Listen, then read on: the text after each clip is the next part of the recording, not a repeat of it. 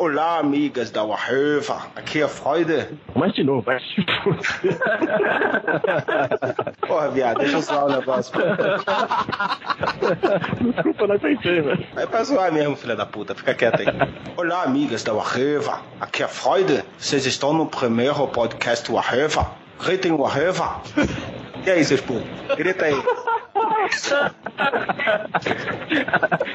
Sério que eu tenho que fazer isso mesmo? Vamos gritar Warhöfer, porra. Ai, caramba.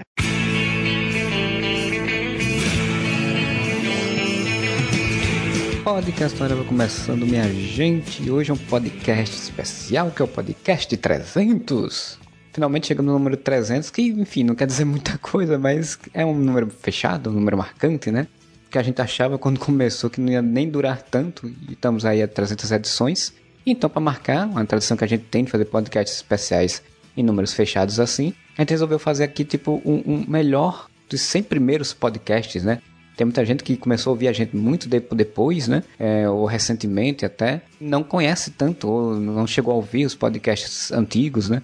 Então a gente tentou fazer meio que uma playlist do que a gente achou melhor do primeiro ao número 100. Queria agradecer imensamente ao seu Tiago Moura, porque fez essa labuta de ouvir os podcasts novamente e sair retirando o que achava melhor para poder fazer essa edição espero eu que a cada, sei lá, 50 números, 100 números, acho que até 50 números, a gente vai meio que fazer isso, né? Vai continuar dando outras playlists de melhores edições seguindo do 100 em diante, né? Então é um podcast bem caótico, com um monte de coisas soltas. Não desculpem, mas já vai ter muita trilha sonora alta demais em alguns momentos. Em outros momentos vai ter microfones muito ruins, mas é história, né? Foi o que a gente foi sendo construído ao longo do tempo. Então você vai ter um panorama aí, mais ou menos, do que era o podcast nos seus primeiros 100 números. Espero que vocês curtam esse especial. Deixe seus comentários aí sobre qual podcast que você mais gosta, né? O que você já ouviu da gente que você achou legal. E fica aí com o nosso podcast especial. Agradecemos sempre a paciência e a audiência de vocês. Continue com a gente. E vamos lá pro podcast.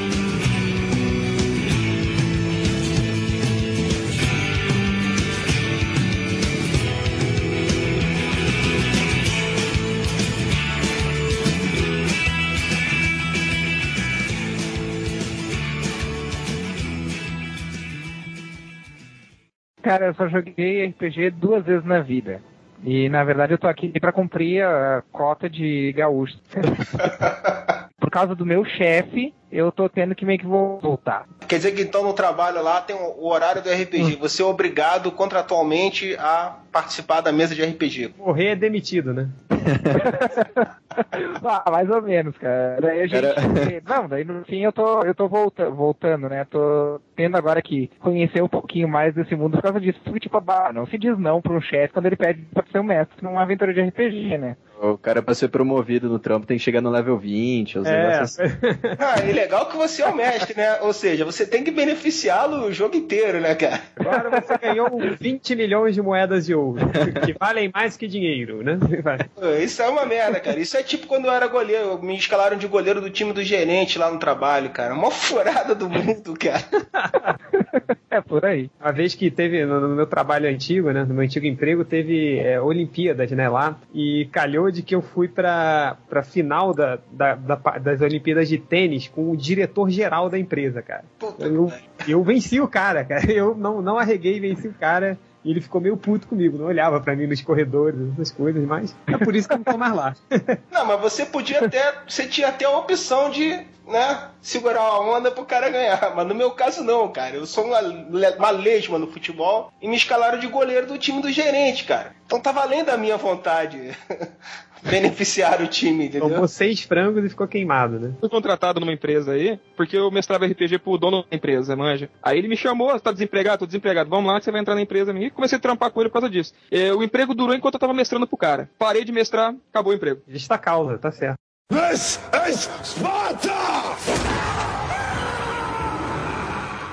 Cara, o problema do, do vampiro, assim, são muito dos jogadores, assim. Os jogadores, eles ficam, é, tipo, pomposos, assim. Eles ficam se achando jogando aquela porcaria. E sempre, cara, e eu não sei, o, o RPGista, RPGista, ele já é meio maluco, assim. Mas a concentração de malucos por metro quadrado jogando vampiro é, é muito grande, assim. Teve um grupo, cara, que eu fui jogar Aí o cara tá falando, ah, não, vamos jogar, você tem que tirar essa imagem ruim do vampiro da máscara que você tem na cabeça, jogar com o meu grupo é legal. Aí eu falei, tá, tá, vamos lá, vamos jogar. Fui lá no prédio do cara. Aí eu encontrei, cara, o pessoal indo fantasiado jogar aquela porcaria. Exatamente. Mas era justamente com isso, cara. O cara com um avental branco andando na rua, todo cheio de sangue, andando no meio da rua, cara. Eu olhei e fui embora, nem cheguei a jogar com ele. Eu era narrador de live, cara, live action. Não, ah, não, isso, é, isso não dá, cara. Aí é foda. No, no live action que eu, que eu, que eu narrava, eu, lavei, eh, eu narrei dois, duas linhas de live action, né? É, o pessoal não ia com essas fantasias meio furuflu, não, cara. O negócio era mais normal, assim, os caras eram mais sossegados, sabe? Cara, live action nunca é normal em hipótese nenhuma. assim. Eu juro pra normal. você, velho. Eu juro pra você. Não é que eles, tipo, ficam num pré, num, num andar, assim, ou sei lá, numa casa, aí fica interpretando, fica jogando. assim, Não é assim, fica É, é assim, mas assim, ninguém ia fantasiado, não. Ia normal mesmo, manja. Fingia que era o personagem numa boa e tal, mas nada assim de ficar mostrando os dentinhos, querendo botar no pescoço. Eu achava até um pouquinho menos gay que o jogo de mesa, viu? É, talvez. Mas eu sempre me afastei do, do live action. assim. Sempre achei Então, eu, eu joguei um live action de Castelo Falkenstein. Cara, aquele live action foi muito bom. Todo mundo fantasiado com, com roupas de 1880, manja. E foi legal pra caramba. A gente derrotou uma mula sem cabeça. Tinha um padre lá que comia não sei quem, por isso que a mulher era mula sem cabeça. Foi legal pra caramba. Eu tinha uma esposa nesse, nesse live aí que deu pra todo mundo da cidade. O único que não comia era eu, que era casado com ela. Muito bom. Rolava de verdade, assim, ó? Claro, né, Change? Isso, sim. Opa, é RPG hardcore, brother. Maravilha. Isso é o verdadeiro live action, né, cara? Começou o jogador live, de RPG. Tinha nego saindo no tapa, rolando no chão pra ver quem ia ser o padre, né? E aí, imperador, eu vim aqui limpar sua piscina.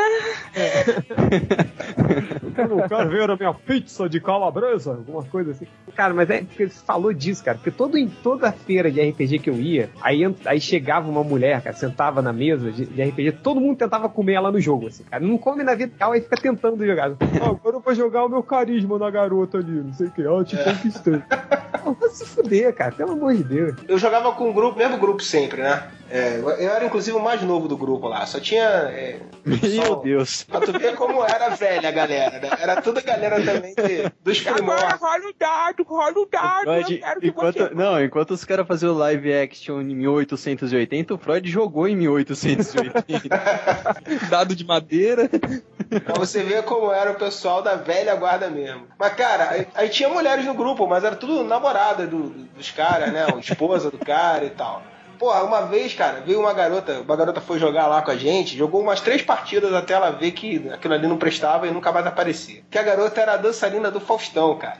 Ah, mentira. Sem sacanagem, bicho. E foi Naquela tentar época- jogar RPG? Exatamente. Naquela época, que não sei se você lembra, no começo do Faustão, iam umas academias, né? É, Sim, sim, Cada sim. dia era uma academia. Tinha uma academia lá do Valqueire que era Realce. E aí, toda... depois passou a revezar e eram só duas ou três academias e tal. E essa garota, pô, a garota era muito gata e tal. Pô, aí o único solteiro que tinha lá era eu e o, e o irmão do mestre lá, né? Pô, meu irmão era todo pimpão pra cima dela e tal. Mas aí não deu em nada. Terceiro jogo ela falou, tá maluco, esses caras aí não, isso não vai dar em nada. Legal, podcast, adoro O podcast. pessoal tá empolgadíssimo, hein?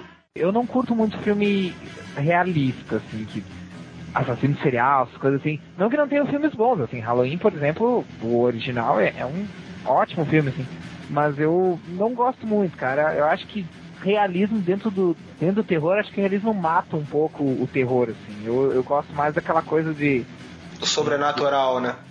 é, o sobrenatural ou daquela coisa mais, mais fantástica, sabe? Tipo, ah, uma coisa que eu gosto do, do Stephen King é é aquela coisa de uma coisa extraordinária acontecendo com, com pessoas comuns ou em lugares comuns, assim, sabe? Tu tá, tu tá vivendo uma vida normal e de repente alguma coisa tipo, completamente extraordinária, muito fora do comum, assim, acontece, né? Do tipo, sei lá, uma geladeira assassina, coisa assim. Claro, tô exagerando. Terror pra gordo isso, né? É uma geladeira que come gordo durante a noite. Eu tenho uma situação bem, bem engraçada que tu me lembrou agora falando disso. Ah, a primeira vez que eu assisti o, o It, ah, que é a, a, a, filma, a versão filmada do, do- da coisa, do, do Stephen King. Ah, acreditem, se- acreditem se quiser assistir isso no colégio. Não sei porque a pro- professora achou uma boa ideia passar para os alunos a história de um palhaço assassino. Quantos anos você tinha? Mas tudo bem. Quantos Ah, anos, bicho? cara, acho que tinha uns 11, velho. Meu Deus. I may be bad, but I feel good. Essa daí não Mas- foi aquela sua professora que foi presa por participar de ritual satânico? Não, mas a, história, a história é engraçada é a seguinte. Eu acho que o filme deve ter até, até sido passado meio cortado, assim, porque era um filme pra TV, então eu lembro que eu assisti depois mais velho e ele tem coisa de três horas, assim, então. Eu, eu lembro que eu assisti, logo depois que eu assisti, terminou, a, terminou a aula, e eu vim pra casa, né? Eu, eu, estudava no, no colégio bem perto da minha casa, então eu cheguei rápido em casa e quando cheguei em casa, minha irmã, que é mais velha que eu, tava escutando Don't You For- Forget About Me do Simple Minds. Puta, Nada a ver Cara. total. Cara, eu sei dizer pra vocês que por muito tempo eu não conseguia ouvir ah, essa música sem me lembrar da porra do filme. Clube dos Cinco pra você não existiu, né? Sim. Não, e o mais legal é que, tipo, era uma música que eu gostava, mesmo criança e tal, era uma música que eu gostava. Cara, depois que eu. Foi, foi muito bizarro, assim, porque foi a, a primeira coisa que eu ouvi de mais significativa, Ficou assim, gravado na tua mente. logo depois do filme. Então ficou gravado aquilo na minha mente, cara, e por anos, velho. Por anos Ah, eu cara. ouvia aquela música, eu associava direto ao filme.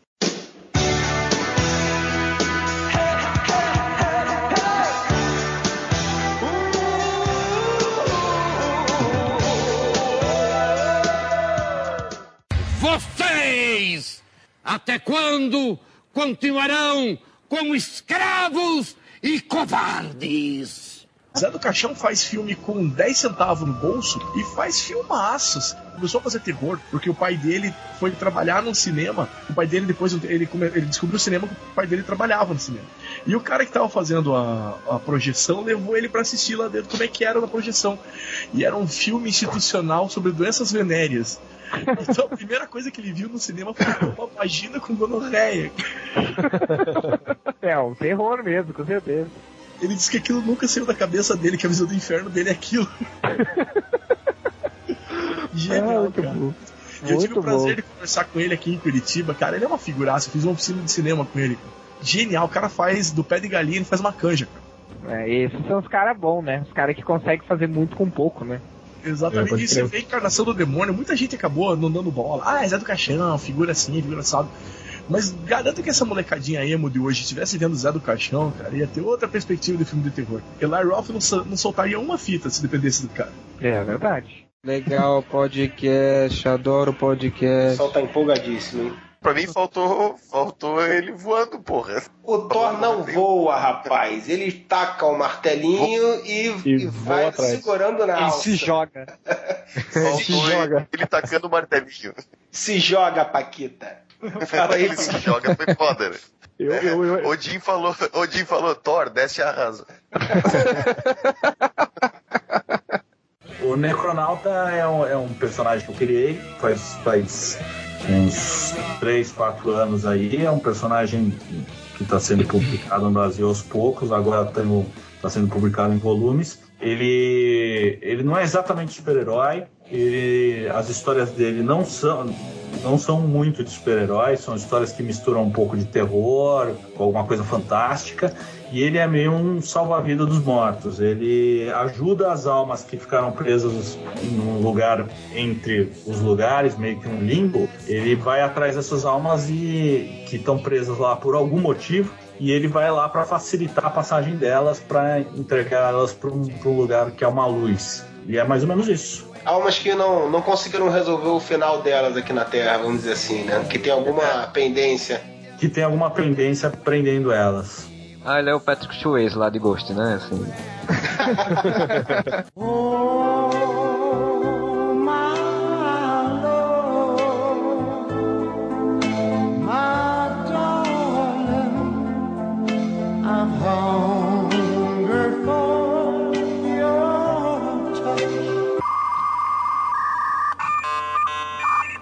não sei como era aí pra vocês, cara. Aqui no Rio, na época quando eu era moleque, as festinhas o pessoal chamava de hi-fi, né? E era o- os meninos levavam refrigerante e as meninas levavam salgado. Era assim aí também? As festinhas de rua? Aqui era matinê, meu. É, aqui também, a gente chamava de matineiras, festinha da, da tarde, assim. As pais jogavam, jogavam a gente num, num, num- num lugar ali que era, um, que era específico pra isso e, e a galerinha ficava lá a tarde inteira, assim, num domingão, assim. E todo mundo Fingi ficava que- na parede, né? Que ninguém dançava. É. Aí chegava na hora, tipo, de, de, de pedir, as, ah, chamar as meninas pra dançar e tal, ficava toda aquela, aquela vergonha e tal. Eu nunca tive vergonha de chamar a menina pra dançar, cara. Ah, eu tinha. De chamar a mulher pra Meu- dançar, eu tinha, sim. Mas quando eu tinha. Mas se eu tirava onda, eu não. Eu não tinha vergonha. Eu ficava tirando onda com a menina. Aí daqui a pouco, ah, não sei o que, tá, tá, então tá, né? Já que não tem nada melhor pra fazer, vamos dançar. Daí a guria aceitava. Não, na verdade, ó, eu tinha vergonha de tirar a menina pra dançar fora da música lenta, porque eu era uma mula, cara. A minha coordenação motora era terrível. Então eu, eu torcia pra chegar. Era a única coisa que eu ainda conseguia dançar era a música lenta com a menina? Porque dançar, pô, tinha uns colegas que faziam aqueles passinhos, os caras combinavam. Falei, pô, eu nem tentava, bicho. Minha perna ia dar um nó na uma na outra e eu ia me estabacar no chão. Cara, eu era fã desses passinhos aí. Eu fazia muito desses passinhos. Rock 7 bombava nas, nas matinê, né? Gostar de rock set é vergonha alheia. Cara, pior. Cara, eu tenho, eu tenho. Agora eu tenho só um. Aqui no meu, no meu PC uma coletânea do, do Rock 7, mas, cara, eu cheguei a ter. Cheguei a ter disco do, do Rock 7, pra vocês terem uma ideia da, da vergonha alheia, assim. Hold on tight, you know she's a little bit dangerous.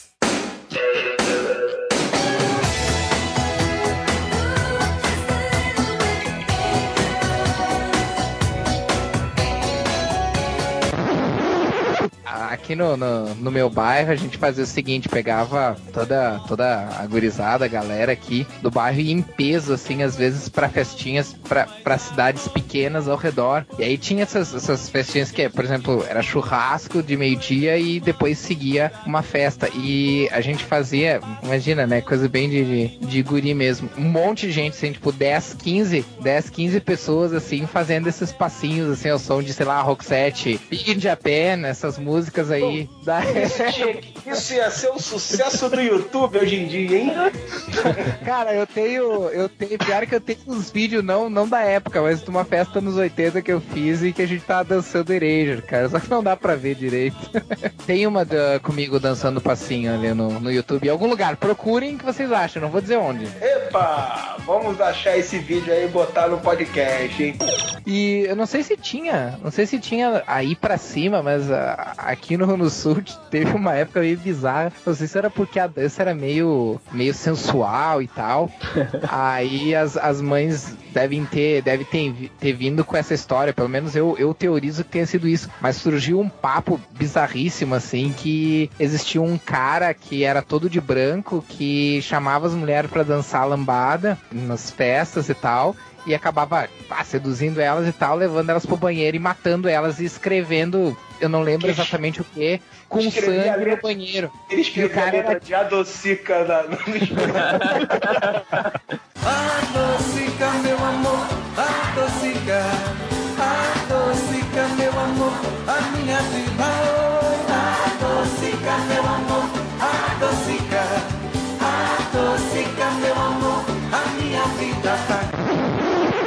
É, hoje em dia é vergonha alheia da, da, é o que dá audiência, né, cara? Tu vê esses, esses vloggers aí, esses Felipe Neto, esses PC Siqueira, tipo, é só. Pra mim é uma puta vergonha alheia, né? Mas os caras se dão um tri bem, né? Todo mundo acessa e vê os caras e acha tri engraçado. Eu não acho, mas enfim, não vê o caso, né? Aquele PC Siqueira, por exemplo, pra mim é uma vergonha alheia total. É como se fosse eu fazendo um vídeo assim, sem graça pra caralho. Oi, como vai você? Cacete. Eu acho ele engraçado, cara. Eu acho que ele.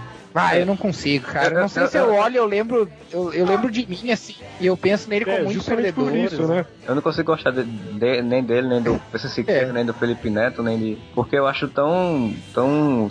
sem. sem é, é você ficar. pegar uma coisa, exagerar ao máximo e botar isso na internet.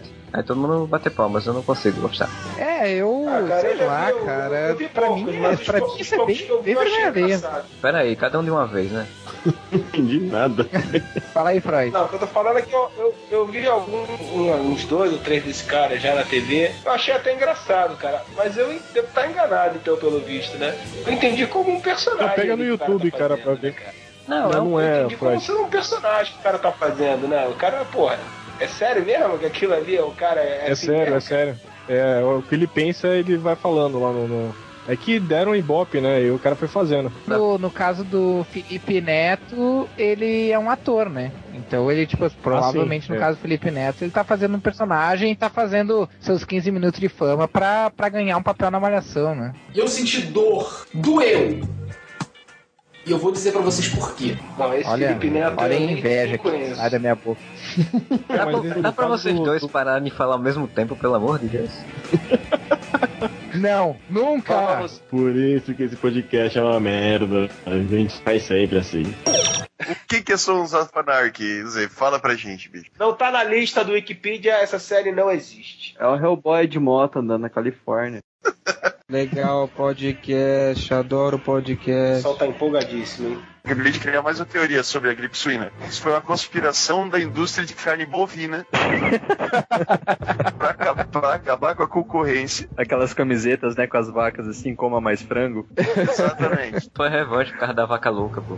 Exatamente.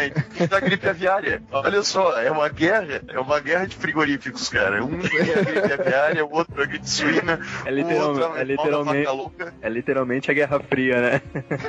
é a guerra fria. É a guerra frigorífica. Moura, depois de tantas revelações, cara, enchente vai ser o menor dos seus problemas. Eu acho que vai ter uns carinha de preto batendo na tua porta aí, dizendo: A gente andou sabendo que você anda falando algumas coisas sobre os nossos chefes. Não é de preto, não é de branco, vai ser os açougueiros, tá ligado? Ah, com- Os cutelos gigantes. Açougueiro com o cutela na mão e o Moura com na mão. É, é, exatamente. Quando vocês invadiram lá o frigorífico lá, não, não, não tinha nenhuma mapazinha de locais a dominar, não. Pô, bem lembrado, cara, que aquele lugar tinha cara de conspiração, cara. Verdade. Eles estavam desenvolvendo envolvendo o vírus no fundo do açougue, na verdade. É, por isso que tinha um porco gritando lá no fundo. Eu achei isso muito estranho. Eles estavam obrigando um cara a dar um beijo na boca do porco, cara, pra transmitir a gripe suína. Meu Deus.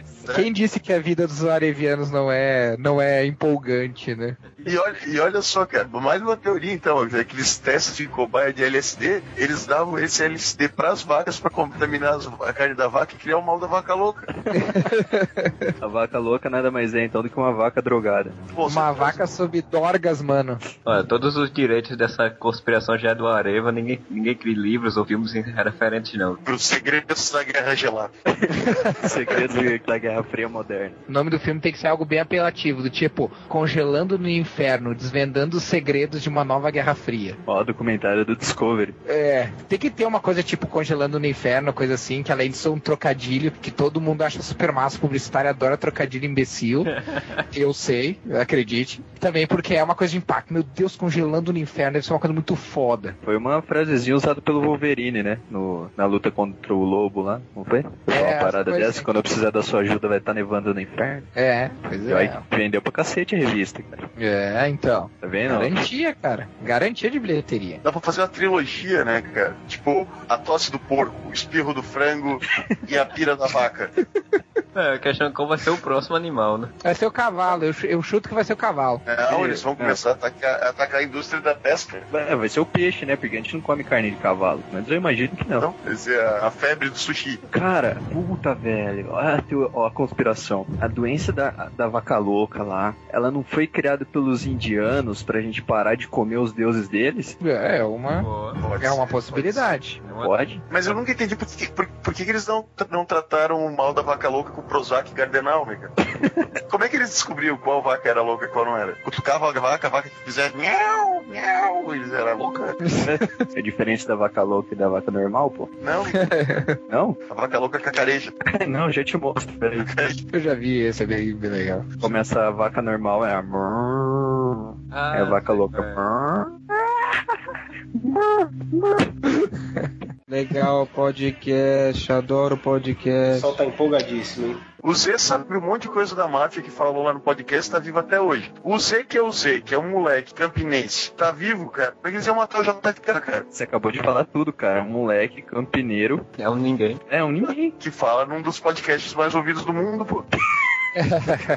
Não, mas aí é que tá outra, outro tipo de conspiração que é a desenganação. Cara, fazer uma conspiração que na verdade não é a verdadeira conspiração pra distrair a atenção das pessoas e fazerem elas pensarem que é aquilo quando não é. Então, pode ser que o Z seja parte da conspiração mafiosa e tudo que ele falou, na verdade, não seja verdade no podcast. Como, como diria um amigo da família, Momento Poderoso Chefão, ele dizia: o mais difícil não é você provar a sua inocência quando você é inocente. O mais difícil é você fazer os outros acreditarem que você é culpado quando você, na verdade, é inocente. Que profundo isso. Pois é, foi um amigo da família aí que me falou um dia. Javan. Então, uma das explicações que eles dão é que tem umas grandes bolsas de gás, né, que são comuns no leito do, do mar nessa, nessa área do Triângulo das Bermudas. E aí quando esse gás ele sobe para a superfície, ele dissolve na água. E aí diminui a flutuação e causa o naufrágio do- dos navios. Entendeu? Ele, ele perde aquele Ah, né, contato. Então deixa eu entender. O Triângulo nas Bermudas, na verdade, solta uma bolha de gás que vai até a superfície, faz um pulo gigante e engole um navio. E você tem que tá, é, você tem que tá, ter o azar de passar bem em cima do pum nessa hora. Exato, o Triângulo das Bermudas então é um grande peido natural da Terra que engole navios e aviões. Por aí. Então, teoricamente, realmente o Triângulo das Bermudas deve ficar no cu do mundo, né? Fábio Júnior, cara, se enquadra em velho? Sim ou não? Sim. Fábio Júnior, cara, no começo até é duvidoso, cara, mas depois ficou muito brega. Fábio Júnior, Quando é começou a cantar, quando, quando começou a cantar de metade da laranja, aí já era, meu irmão. Dois amantes, dois irmãos. Ah, não, eu, lembrei, eu me lembrei de uma coisa muito trash dele. Antônio Alves, taxista. Esse aí a gente comentou no podcast já. No... Já foi citado aqui. É, muito bizarro. Pronto, aí é a definição de brega do Fábio Júnior. E a porra do morango do Nordeste, cara, que foi gravado Puta que pariu. Esse país aqui ficou travado por quase seis meses com essa porra de Nada acontecia nesse país a não ser essa música. Primeiro foi a música original, depois as versões, depois a briga do autor original, aí depois a polêmica que era uma música falando sobre drogas. Assim, o país ficou parado, cara, não se falava de outra coisa. Ninguém morria, não tinha política, não tinha nada, era morango do Nordeste. Caralho. E uma letra que falava de passagens tão bonitas como apesar de colher as batatas da terra. Acho que aquele Fala Com Mansa essa também gravou essa porra, não foi? Cara, eu acho que até os- o Roberto Carlos gravou isso.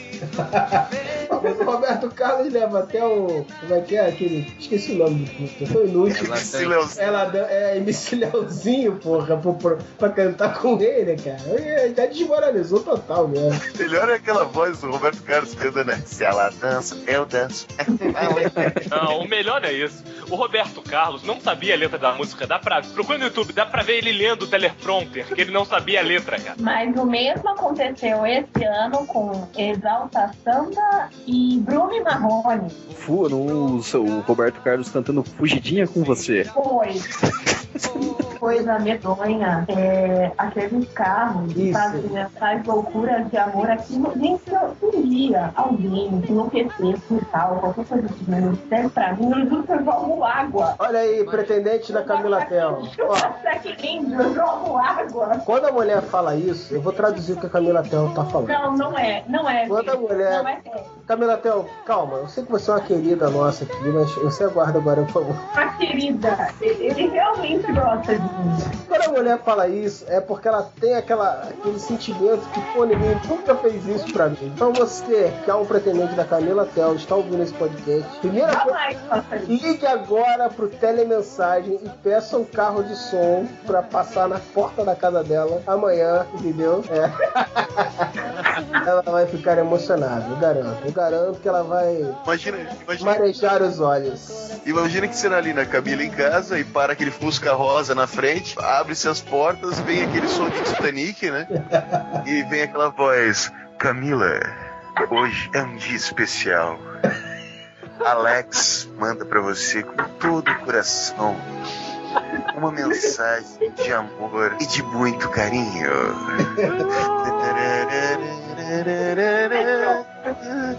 Vila. Hoje você é a nossa homenageada. Puta, é muito foda isso. É o som do coração. Cara, quem botou essas telemensagens foi pra sacanear os outros, cara. Assim, é pegadinha do malandro. Vamos pegar. Camila, você fique tranquila que eu tenho certeza que após esse seu apelo, é, você vai receber o carro de som. É pra- Não, eu não quero um carro de som. Se for, se for assim, então eu quero um avião. Eu tenho pétalas de rosa na minha casa. Ela é exigente. o avião passa bem rápido pra eu não fazer enfim, né? A vizinhança nem, nem alarmar muito. Cara, mas é o seguinte, ó, o telemensagem, o telemensagem, ele é, ele é a forma comercial de bullying, cara. É, mas assim, ó, o, o- o lance do avião é mais foda, Camila. Porque, tipo, o piloto ele não tem a mesma dicção do, do, do locutor do telemensagem. Não, Se não for é receber, pra falar nada. se for receber a mensagem do piloto, vai ser.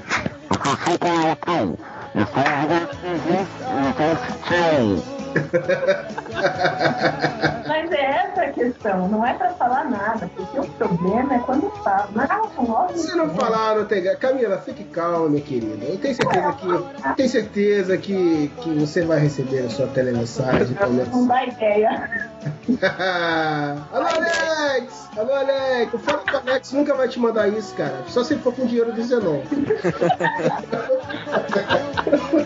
Legal podcast, adoro O podcast. pessoal tá empolgadíssimo, hein? Outro filme que eu não vi foi o Motoqueiro Fantasma. Não tem muito o que inventar também, né? É só o cara conseguir fazer um bom efeito pra caveira lá, porque o uniforme é uma jaqueta de, de motoqueiro, né, pô? É, uma jaqueta É uma, uma roupa de motoqueiro, né? O do Motoqueiro Fantasma, o que eu mais gostei foi, não foi ele, foi o Cavaleiro Fantasma, né? Que é, o, que é um, o- é uma homenagem ao personagem antigo que inspirou o Motoqueiro Fantasma. É, cara, era o. Cavalo fantasma, né? Que o cara tem uma caveira, né? Tipo o cowboy, é, né? é, que... também. É, é que na verdade Ghost Rider em inglês também significa o tipo o que ca- o fantasma que cavalga, né? Tipo, o Rider também é cavalgante, É, o Rider só serve pra moto- motorista, cavalo. é. Então originalmente era não pra falar, mas Rider é tudo, né? Rider é moto, cavalo, chinelo.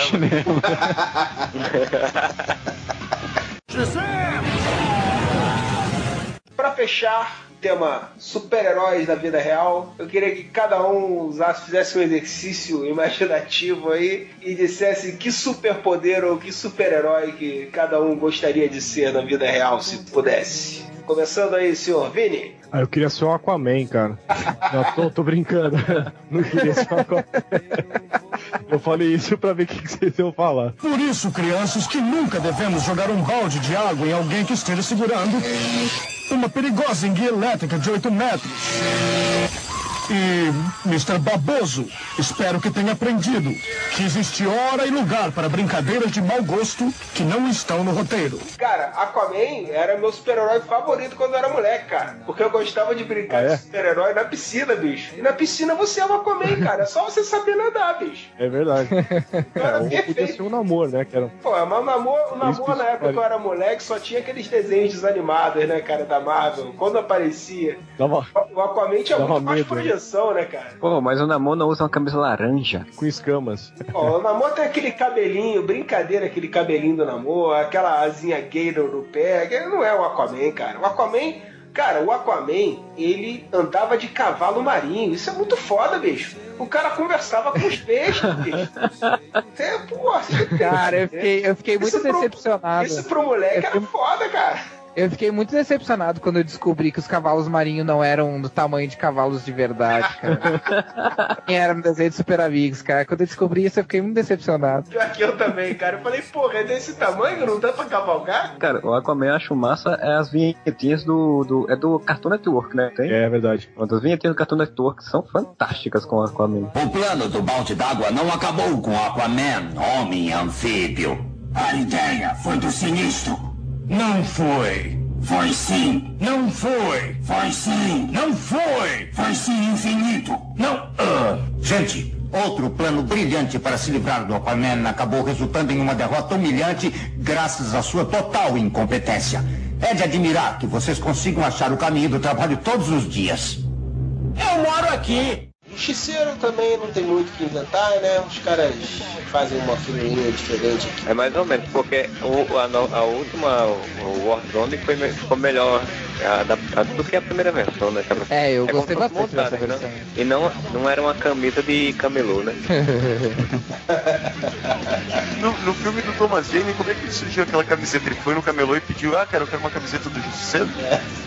Deve ser. Então, é o Homem-Aranha do Super-Homem e do Justiceiro. Ele escolheu comprar do Justiceiro. Ou então ele pegou uma camiseta que tivesse o símbolo que ele achasse mais foda na loja. Mas aí imagina se só se a única loja que ele pôde ir tivesse sido uma loja da Disney, por exemplo. Daí ele ia usar o símbolo do cara do Mickey. Mas se fosse, se ele fosse da, se ele fosse numa loja da Disney, ia fazer sentido. Ele ia pegar uma camiseta do ursinho Pooh, ele ia ser o Punisher. Aí,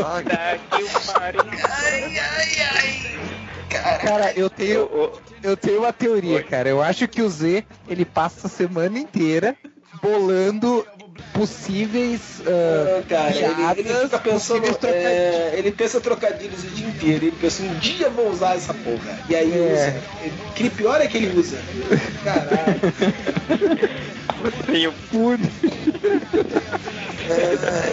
Legal, podcast, adoro O podcast. pessoal tá empolgadíssimo, hein? Pô, mas é incrível, né, cara? A fatídica sessão da tarde existe desde 75. Eu fico imaginando como era a chamadinha em 75, né? A galerinha Brasa Mora que fazia muitas, muitas confusões, morou? Pô, cara, mas eu, eu acho que o, o vocabulário dele meio que estacionou no tempo, cara, porque uns tempão atrás deu a propaganda do. Da, acho que foi da tela quente, não sei, do Homem-Aranha, e era uma chamada do tipo assim: um novo vilão está solto na cidade o Homem-Aranha vai ter que mostrar quem manda no pedaço. Porra, quem manda no pedaço, cara? Não, cara, eu acho que desde 75 é o mesmo tipo de chamada. Até hoje é o mesmo. Ah, cara, tem um vídeo muito engraçado, aquele das confusões, né? O cara colecionou todas as confusões de todos os filmes da Sessão da Tarde e colocou num vídeo só, cara. Não, e sem contar que tem o. Tem, tem sempre os clichês, né? Quando é alguma coisa de animal, é. Ah, tal coisa animal, ou um carinha animal, ou um bicho animal, né? Um diminutivo, né? Turminha, esse carinha, É. esse o- cachorrinho. Se é de criança, é tipo, essas. Essa galerinha muito esperta. Se é tipo de. que tem a ver com, com cósmico ou com alienígena, é do outro mundo. Ah, é, e vocês reclamaram do. Vocês reclamam dos meus trocadilhos, do último podcast trocadilho lá do Punisher, cara. O da sessão da tarde o cara ganha. Sempre É. é. um animal, é esse- essa confusão do, do barulho, aventuras pra cachorro, não sei o quê. Cara, eu fico imaginando os filmes assim que nunca vão ter a sessão da tarde com essa narração. Tipo, Apocalipse Now. Como seria a chamada de Apocalipse Now na sessão da tarde? Uma turma barulhenta atira para todos os lados em um local muito perigoso. E eles vão ter que aprontar altas confusões pra vencer essa guerra muito louca. Laranja mecânica, cara, aí é foda. Quem se arrisca? Ah, me dá dois minutos aí que eu penso no. Da hora. Eu não lembro qual, quando foi a última vez que eu peguei pra assistir um filme da sessão da tarde, assim, do início ao fim, cara. Porra, na verdade eu até lembro que era um filme da Hilary Swank, que ela era uma ginasta. Era tipo menina de rua, assim, vivia aprontando as mais altas confusões, fugindo. Essa menina de rua pronta altas confusões. E ela era bem ágil e, tipo, pulava os muros, assim, fazia tipo um parkour meio. e aí tem um treinador do time de, da escola de, de ginástica, aquele ator que É. fez aquele filme de super-herói, de comédia. que costumava Ah, eu lembro. Que tem aquele uniforme, é verdade. Aquela capa. Aquele, pô, esse ator, cara, tem uma filmografia muito interessante também, esse ator aí. Ele também Mas fez aquele outro filme, aquele outro filme do. Cara, esse filme é muito bom, não tô lembrando. O cara que fez o filme que foi indicado Esse, aquele esse prêmio. mesmo, esse É. mesmo, esse mesmo. Acabou? É. Acabou já?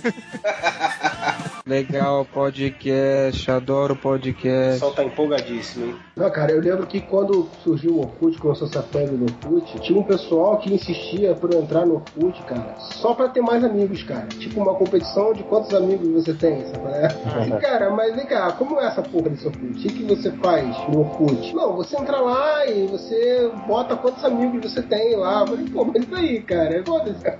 Vou ficar disputando amigos? Que Merda. Oi, falar nisso, parabéns por ter entrado no Twitter, cara. É, não, eu ia falar. Isso foi, isso foi um trabalho de pesquisa pra esse podcast. Nós só. ficamos felizes, cara.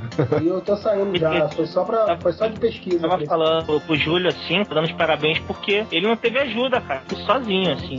Não teve ninguém, não teve ninguém do lado dele, cadastro, nada. E eu queria dizer, viu, que, cara, sabia que você ia conseguir, viu? Obrigado, cara. Eu tinha, eu tinha- eu tinha confiança também na minha capacidade. E assim, nunca deixa que as pessoas te chamem de retardado, cara. Potencial.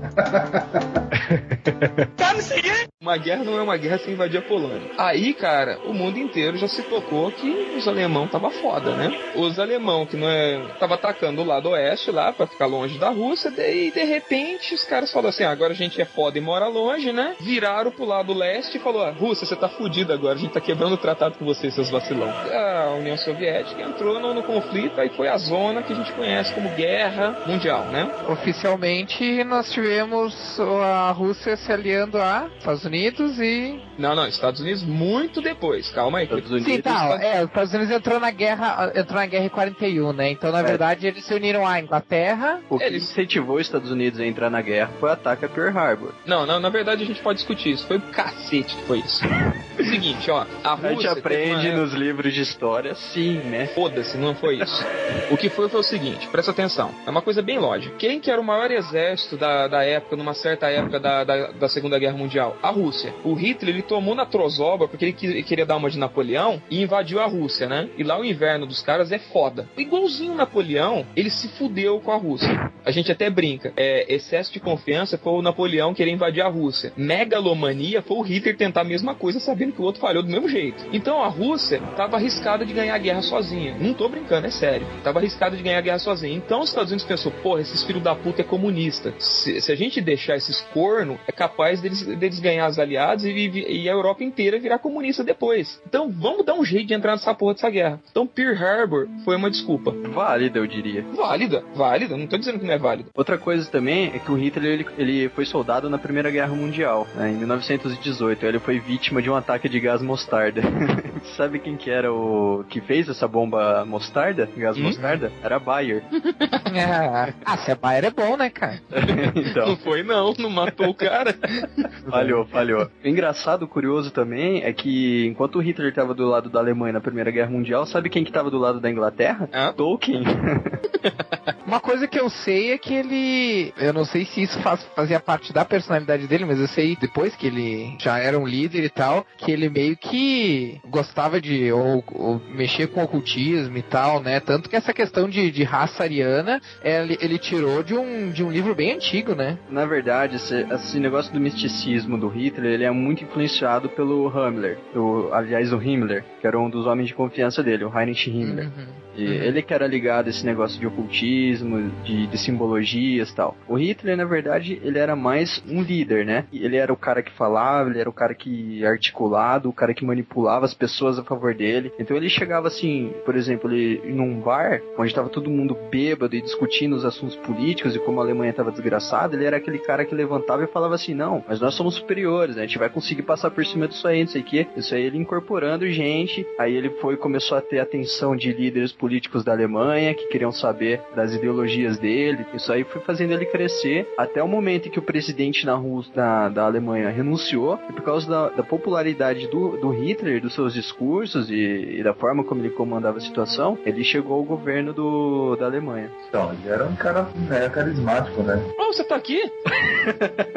É, não, é, ele chegou pra dar essa informação capciosa, né? Ele era um cara carismático. Que susto, velho. Eu sou o casa grande do podcast. Só, só entra pra falar merda, só. Ah, eu tenho uma informação bem relevante sobre a Bayer. Ela foi a primeira, né, a responsável assim, sintetizar heroína, cara, também. Foi meio que um acidente de laboratório, sintetizaram, provaram e começaram a vender. Mas quer saber realmente por que, que os caras perderam? Diga. Essa informação Peraí, ficou- vamos, vamos- vamos melhorar isso. Vamos melhorar isso. Tem dois minutos pra explicar. Puta, fodeu, velho. Ah, não, mano. não. Ah, não. Fodeu. Aqui é sob pressão, velho. Tá bom, então, vamos lá, então, vamos tentar. Os alemães, eh, como é que eles passavam? Os alemão, alemães, os, os caras lá, os nazistas do caralho. Alemães, por favor. Os nazistas, vai. Como é que a galerinha passava a informação no campo de, de combate, né?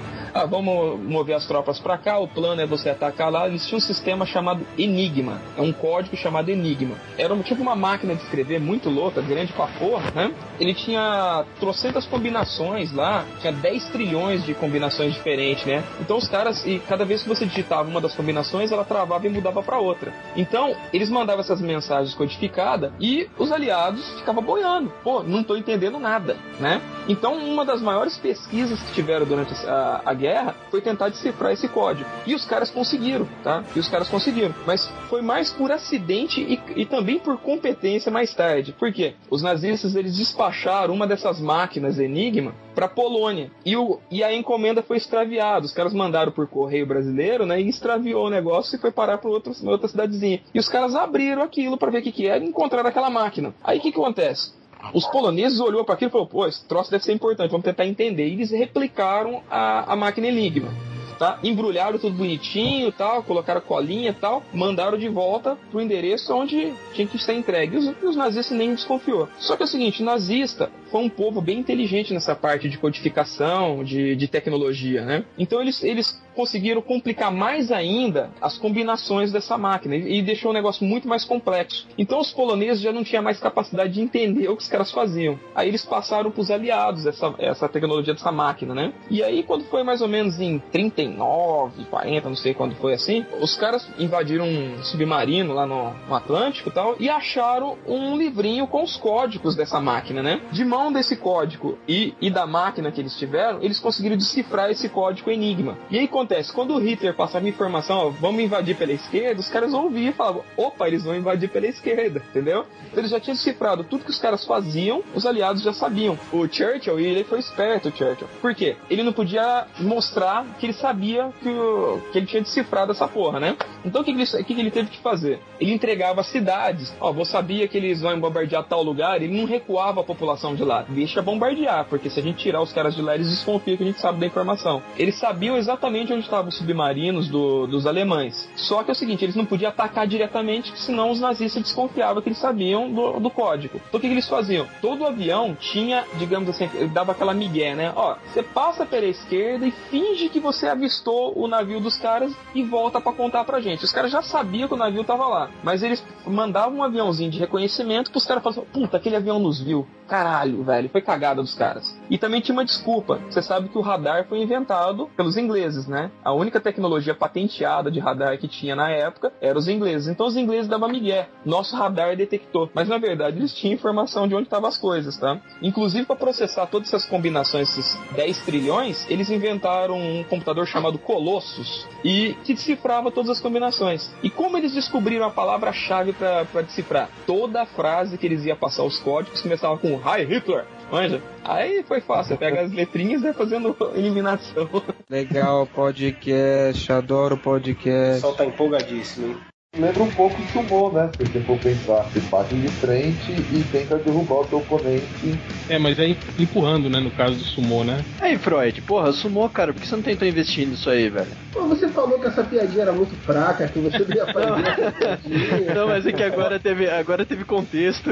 O foda deve ser aquela, aquela sunga tochada, né? Pior que você já viram as lutas? Os caras pegam aquele trem e puxam. Dá um cuecão, né? Aquele, é, Dá aquele vassadura troço- nele, né? Aquele troço entra no meio, cara. Imagina um regaço que não faz.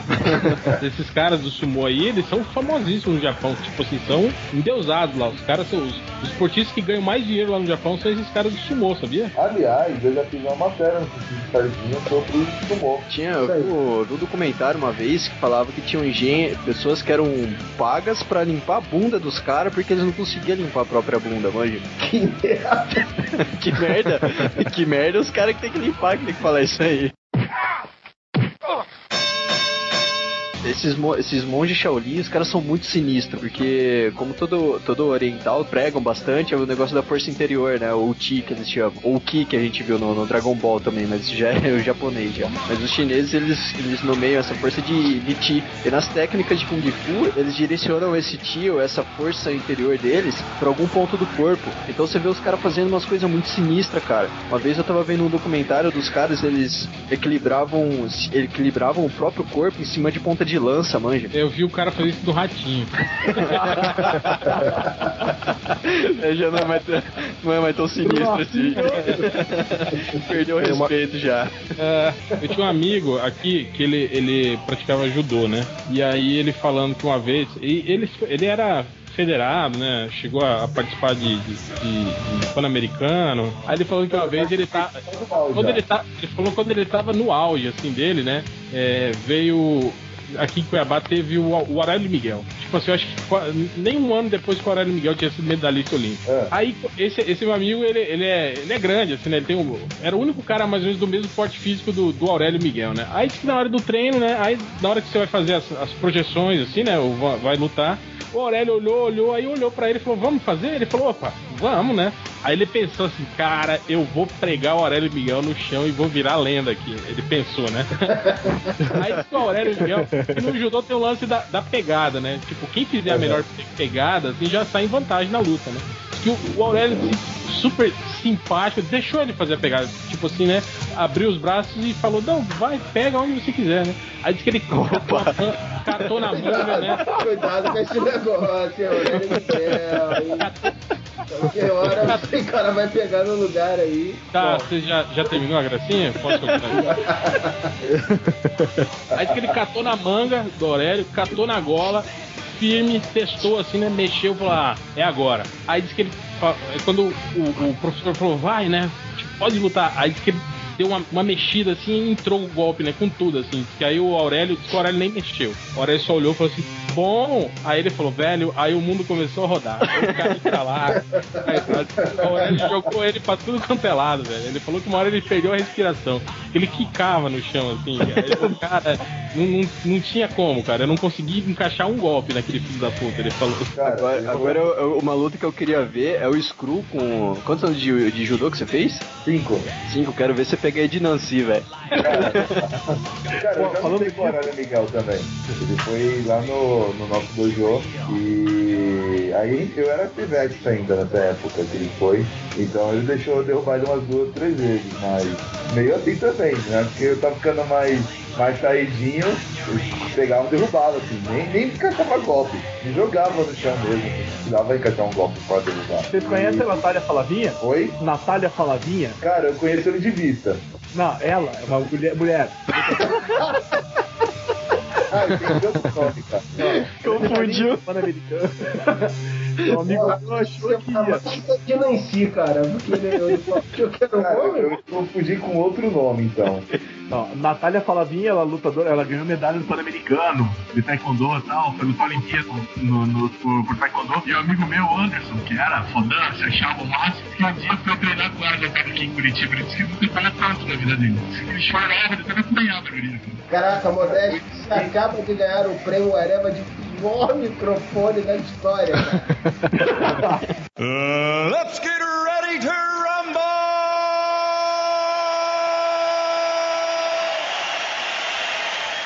Eu lembrei de, lembrei de duas aqui de lendas urbanas. Aquele lance do roubo do rim. É, isso é muito bom, cara. Cara, você encontrava a mina na balada, a mina era gente boa, simpática e tal. E depois de algumas bebidinhas, ela te chamava pra ir pro apartamento dela, tomava. Nem parava pra pensar no, no fato de que, tipo, era quase que impossível que uma mulher tão gata fosse pegar algo, fosse querer ficar com o cara, mas tudo bem. Não, né? tá chapado, bobo, porra, me dei bem. Aí ela te dá uma bebidinha batizada e no dia seguinte você acorda com uma banheira de gelo, com uma incisão nas costas e um bilhetinho escrito ligue rápido para o hospital ou vai morrer. Cara, eu diria que você é bem criativo, pode até funcionar. É, pois é. Deve ser uma coisa desagradável, né, cara? Se acordar sem o rim. É, um desconforto nas costas, um geladinho no, no pé. Eu já vi uma versão diferente aqui quando eu morava no interior. O pessoal contava muita história do Papa Figo, né? Que é como se fosse um- uma pessoa, um ser que arrancava, que fazia a mesma coisa dessa mulher né? Só que em vez do rim era o fígado que ele pegava. E aí Chamava o quê? O Papa Figo? É, Papa Figo. Uma corruptela, né? Corruptela, se não me engano que fala a palavra. Quando você diminui, né? Fígado pra figo. Aí, aí ele tirava o fígado da pessoa e aí eu não, não me lembro se ele comia ou se ele fazia alguma voodoo ou sei lá o que era. Pelo nome Papa Figo, ele devia comer, né? A não ser que ele fosse alguma figura católica importante. Tem também aquela da passageira fantasma. Essa historinha, cara, é muito engraçada. Passageiro fantasma anda de carona com o motoqueiro fantasma. Deve ser, mas esse dia ela pegou um táxi. Diz a lenda, o taxista parou na, na- na José Bonifácio, Avenida São Paulo, se não me engano, e que aí na frente do cemitério Santa Isabel uma moça deu um sinal pra ele parar tal. Parou, levou a moça, deram uma volta na cidade e ele trouxe ela pro cemitério de novo, né? E ela não tinha dinheiro pra pagar, ela falou assim, ó, vai na casa do esse endereço aqui dos meus pais e eles vão te dar o dinheiro. Tá, beleza, o cara foi atrás. E aí quando chegou, ele contou a história e o cara não acreditou. Ele, como assim? Aí ele, pô, a moça me deu esse endereço, será que é o endereço errado? Aí ele viu umas fotos dela na sala da, da casa. Aí ele escreveu como tava a moça, não sei o que, o cara, não, é impossível, minha filha já tá morta há 10 ou. A, idade- a- o tempo de. O tempo morte, morte Depende, dela né? depende de quem conta a história. É, esse é, esse é o famoso, ela morreu há 50 anos. O que é mais impressionante dessa história? O taxista tomou calote do fantasma.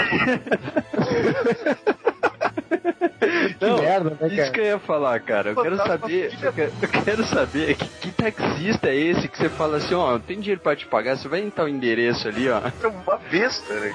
Mas, cara, isso, esse negócio aí virou, virou meme lá na, na agência onde eu trabalho, cara. Tipo, sempre que acontece alguma coisa, tipo assim, ah, onde é que tá tal pessoa? A gente sempre fala, ela morreu há 50 anos. cara, eu lembrei de uma que eu comentei, ah, não lembro qual dos podcasts. Foi, foi naquele da, naquela semana do Cachorro Louco que a gente fez, que eu comentei na época da lambada, cara. Teve uma história aqui que dizia que tinha um cara que, todo de branco, convidava as mulheres pra dançar e aí acabava, tipo, querendo fazer o, como diz um amigo meu, um pé um pé um tic pé um pé no, no banheiro. Como que é? Repete, né? Um pé um pé um tic pé um pé. Que, que, é isso? Um Fap Fap. É, a, a gíria do. O Rafael tá fazendo beatbox aqui, né? Anyway. Anyway, caralho, o que, que ele tava fazendo no banheiro? Ah, já falei duas vezes, cara. O, o, o editor que, que faça um funk com isso aí. O que, que ele tava fazendo no banheiro? Pé um pé um tic pé um pé um no. Pé um pé um tic pé um pé um no. Tava fazendo banheiro? Pé um pé um tic pé um pé um no. Pé um pé um tic pé um pé um no.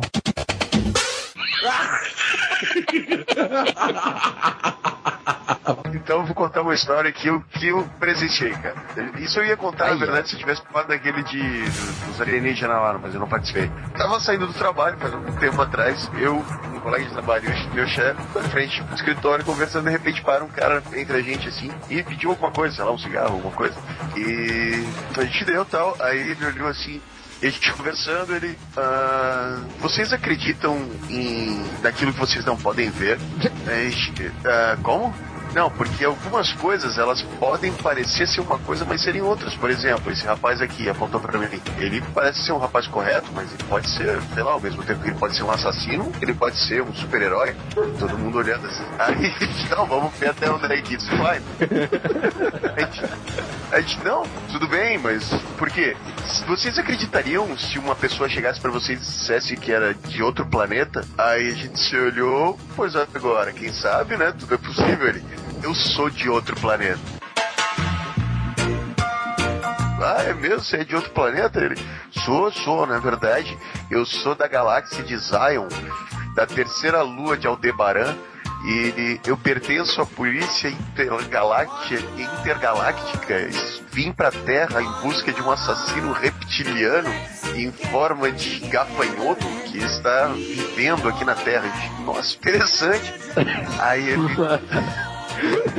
Totalmente normal, né? Não, sim. Aí ele falou, eu, quando eu cheguei na Terra, eu, o primeiro lugar em que eu parei foi em Itapema, Itapema é aquele litoral de Santa Catarina. Em Itapema, e eu desci porque é onde nós estávamos rastreando que este reptiliano estava, e eu tive que achar um lugar para me acomodar, fui para uma, fui para uma pousada. O problema é que eu não tinha dinheiro terráqueo, eu só tinha dinheiro de Aldebaran e ah, ótimo motivo também para dar um calote, né?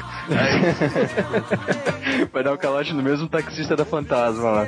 É, exatamente. Aí diz ele, eu fui me, me- me registrar na pousada e enquanto eu estava tirando as minhas coisas, eu tirei a minha arma de laser e de, ou de phaser, eu não lembro, ou de taser, e coloquei em cima do, do balcão e o homem disse que eu não podia entrar armado dentro da pousada. Eu disse que poderia, ele disse que não. Eu disse que poderia porque as leis do Conselho Intergaláctico estão acima das leis da Terra. Então eu me fiquei na pousada, estou procurando ele, estou procurando de ônibus. E eu pensei, meu Deus, que merda de polícia intergaláctica que paga ônibus. Estou de cidade em cidade buscando esse assassino reptiliano. Se vocês souberem de alguma coisa, por favor, me avisem. A gente, não, tudo bem, a gente avisa. Como é que a gente faz pra avisar? É muito fácil, eu já captei a frequência mental de vocês. Basta vocês pensarem muito firmemente e eu vou sentir a, a mensagem telepática de vocês. Gente, pô, tudo bem, então, se pudermos ajudar, a gente vai ficar feliz em ajudar e tal. Ele, então, fiquem bem eu vou embora. Ele virou as costas, foi embora, e veio uma luz do céu, catou ele e levou. Ele contou essa história toda só pra pedir um engenheiro Não, não. de fusão. é, basicamente, essa história inteira foi pra pegar um cigarro. Mal- mal- Maldito alienígena fumante. Além de alienígena, é viciado ainda, filho da puta. Pô, e eu que achei que os alienígenas eram evoluídos, né? O cara fuma, pô. Não, vai que isso é uma evolução do universo. Cara, Pode ser. together and feel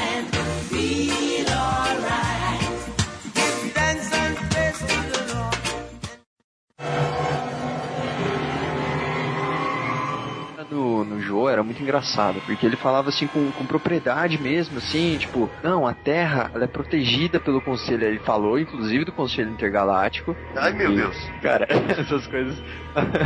Ó, pode ser verdade, hein, gente. Daí ele disse que a Terra era protegida e que ela estava sempre em constante ataque dos reptilianos, mas que ela era sempre protegida, né, de, de ataques. E Olha aí, tudo faz sentido, cara. Esse cara que falou comigo, ele tava aqui trabalhando protegido. Caralho, agora eu fiquei assustado.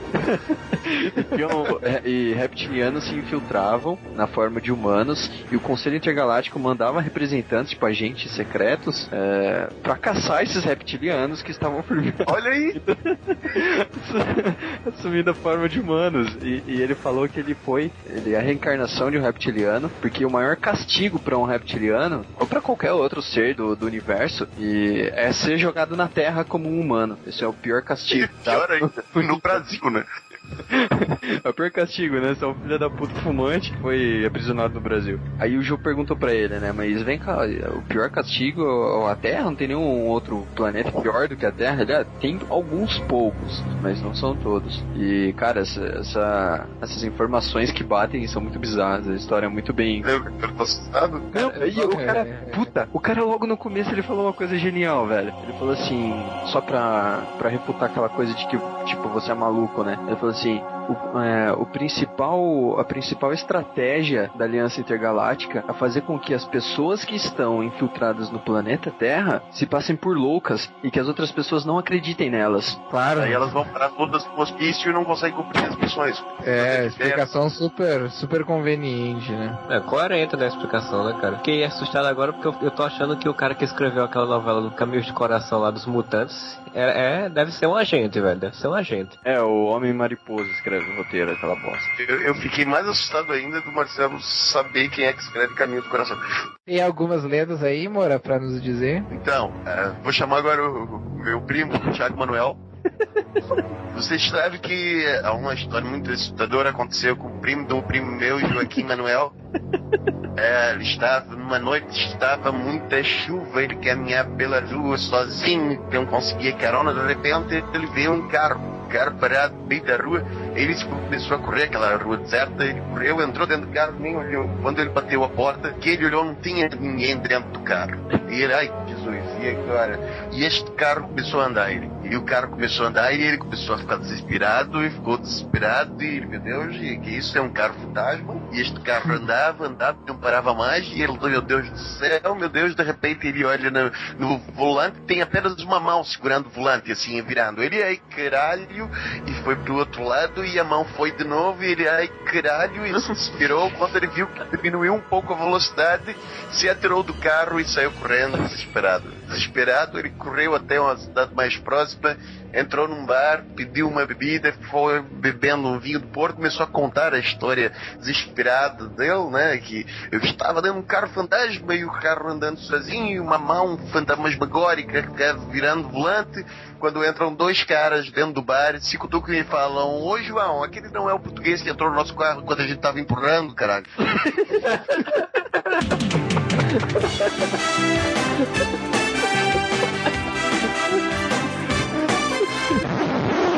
Eu tenho um grande amigo meu, e ele tem essa mania de mentir, só que não é de mentir, tipo, não acreditando na mentira, mentir zoar com a cara dos outros. Teve uma certa, eu não sei se vocês sabem, graças a esse meu amigo, eu sou um ex-Big Brother conhecido né, em Santa Catarina. O- Nós estávamos é, numa praia aqui, durante o carnaval, numa praia perto, próximo a Floripa. Aconteceu que a casa que a gente alugou tinha um terreno muito grande na frente. E a gente, vendo a possibilidade de ganho, botou uma plaquinha que, tipo, permitia o pessoal estacionar ali a 10 reais. Então, a galera foi estacionando ali, a gente ganhando uma graninha e tal. Só que, tipo, na nossa casa tinha sempre gente, tinha sempre festa, então quem estacionava ali acabava ficando ali, nem ia pras festas, ou ia pro bar, pros barzinhos e acabava voltando pra ali. E depois de alguns dias, o pessoal que estacionava, tipo, na quinta, voltou na sexta, voltou no sábado e voltou no domingo. Num dos dias do domingo, tinha uma galera ao nosso redor, tinha amigo, de pessoal que já tava estacionando ali há dias, e tinha três caras de Porto Alegre que começaram a conversar com a gente, tá, eh, ligando o sotaque do Rafael. Bah, olha só, nós três aqui, a gente é assim, ó, eu sou advogado, o Fabrício ele é, é médico e o outro ali é motorista, vocês fazem o que da vida? Aí o Wes assim, ah, eu tenho uma loja de informática, o Emerson ali ele tem uma loja de peças de carro, a Leca é psicóloga, o Ismael é arquiteto e o Moura é ex-Big Brother. Logo quem que ele escolheu pra ser o ex-Big Brother, né, cara? Mas é a mentira mais fácil de colar, né, cara? Porque, porra, quem lembra? É, ninguém lembra, né? Tira pra puta que passaram por Big Brother, cara. Todos, todos os olhares voltaram pra mim, né? Aí eu virei pro Edson e falei, pô, não viaja, cara. Quem é que vai lembrar do segundo eliminado do segundo Big Brother? É teu amigo só que é o filho da puta, né? Tudo contribui nada, né? Aí eles viram, tá, mas quem é que ganhou aquele Big Brother então? Aí eu tive aquela sacada, o cowboy, porque sempre tem um cowboy. Eles, ah, que legal e tal. Mas eu pensei que eles estavam de sacanagem também. A hora que eu entrei na casa e que eu tava saindo com uma cerveja, estavam os três atrás de mim. Tá, mas como é que é lá a casa, o Bial tal? Tu conheceu eles? Ah, não sei o quê. Aí Edson para do meu lado e fala, oh, não só conheceu o Bial, como pegou Débora Seco. Ó. Pô, Edson não viaja, cara. A gente só saiu junto. Aí, propaganda mentirosa aí, essas revistas de fofoca. É tudo calúnia, né? Ficou isso, cara. Tipo, a gente saiu, saiu com eles, assim, junto, né? A turma toda foi pro Vale High, que é uma balada lá em Garopaba. Pra toda menina que eles paravam, eles falavam, ah, esse aqui é um Moura, Big Brother, não conhece. É, rapaz, eu sabia que o Moro era famoso, mas não sabia que era tão famoso. Esse cara é um ex-Big Brother. Mas não foi só essa. Não feliz em ser Big Brother, eu também já fui baixista da banda Mascavo. Ó. Tem um festival aqui em Floripa, o Planeta Atlântida, show de bola. Florianópolis, tal, e fomos aí, um grupo de amigos também, com esse meu amigo, o Edson, fomos pra, pra Florianópolis. E entramos no mercado qualquer pra comprar comida, bebida e tal, fazer esquema. Tinha uma menina ali, sabe, fazendo aquelas degustações de bebida e tal, fica servindo pra o pessoal. Ela servindo pra gente, a gente começou a tomar. Ela pergunta, puxando assunto assim, vocês vieram pro Planeta Atlântida? Viemos, a gente vai tocar no planeta. Aí ela vira pra ele, vocês vão tocar no planeta? É, a gente a banda Mascavo. Porque assim, a banda Mascavo é tipo ex-Big Brother. Todo mundo sabe que existe, mas ninguém sabe exatamente quem é. Ele sai apresentando, disse que eu vou vocalista, baixista, baterista e tal. Aí a menina, não, eu não acredito e tal. Então canta uma música. E a gente começou a cantar no meio do mercado. Um anjo do céu que trouxe pra mim. E foi reunindo gente ao redor e foi reunindo gente ao redor. Cara, vai parecer mentira isso. A gente saiu dando autógrafo de dentro do mercado, cara. Ainda bem que vocês não caralho. falaram que era da tribo de Já, né? É, e o caralho que a gente assinava o nome dos caras. A gente assinava, né? Moura, um grande abraço da banda mascada. Eu não, eu não digo que é questão de mentira, eu mentir com convicção. Tem que acreditar naquilo que tá falando, né? Só pra complementar que você tinha falado sobre Big Brother e sobre mentir num, festival tal. Quando teve Junto à Tribo aqui em Campinas, eu fui, porque assim, eu tenho um primo que trabalha na MTV, né? E ele dava sempre camisa da, da MTV, logo no, no- início da MTV, né? Então a gente tinha umas camisas da MTV que tava escrito produção atrás. E eu vivia com essa camisa pra cima e pra baixo, em show de rock, cara, porque eu já entrei várias vezes em show de graça por causa disso, né? Não, a gente tá aqui da MTV e tal, a gente tá pra cobrir aí, levava umas máquinas e tal, e, e entrava em camarim, já entrei em camarim do- dos Raimundos, tal, pra falar com os caras né, nessas mentiras, né? E quando eu tava no Junta Tribo lá, eu falava pras meninas que estavam lá tal, que eu era da produção da MTV e tal, não sei o que. Aí teve um cara que tava com uma menina, tá, eu tava conversando com duas meninas e tinha um cara junto, né? Que era da turma delas. E aí ele falou assim: Você é do, do- da MTV mesmo? Eu falei, sou. Ele Falou, ah, o Fábio tá ali, ó. Vai lá falar com ele, vamos, vamos lá falar com ele. Vamos ver se é da MTV mesmo. Aí eu peguei, tipo, puta, cara, esse dia eu falei, pô, tô fudido, vou, vou ser desmascarado, né, velho? Já era. Aí eu peguei e já cheguei todo como se eu conhecesse muito o cara, mas acreditando assim que eu, que eu conhecia. Fala, Fabião, fala, pastor, beleza? Cara, ô, e aí, tal, não sei o que lá. Falei, e aí, você viu o Betinho por aí, né? Que é meu, meu primo, né? Pô, o Betinho não veio, cara. Porra, é verdade, né? Os- o cara não veio junto com a gente na van, tal, não sei o que. Vocês vieram em van separada, né? O cara, é, nós viemos numa, numa van aí, separada, tal, não sei o que lá. E fiquei trocando ideia com ele lá. e os caras... Cai- até eles caíram antes. Né? Falei, então beleza, eu vou, vou ali no palco ali pra ver se os caras estão precisando de alguma coisa ali, já, já volta aí. Aí acho que ele ficou olhando pra minha cara assim, puta que pariu, quem que é esse cara, velho? Eu não, conheço ele de lá.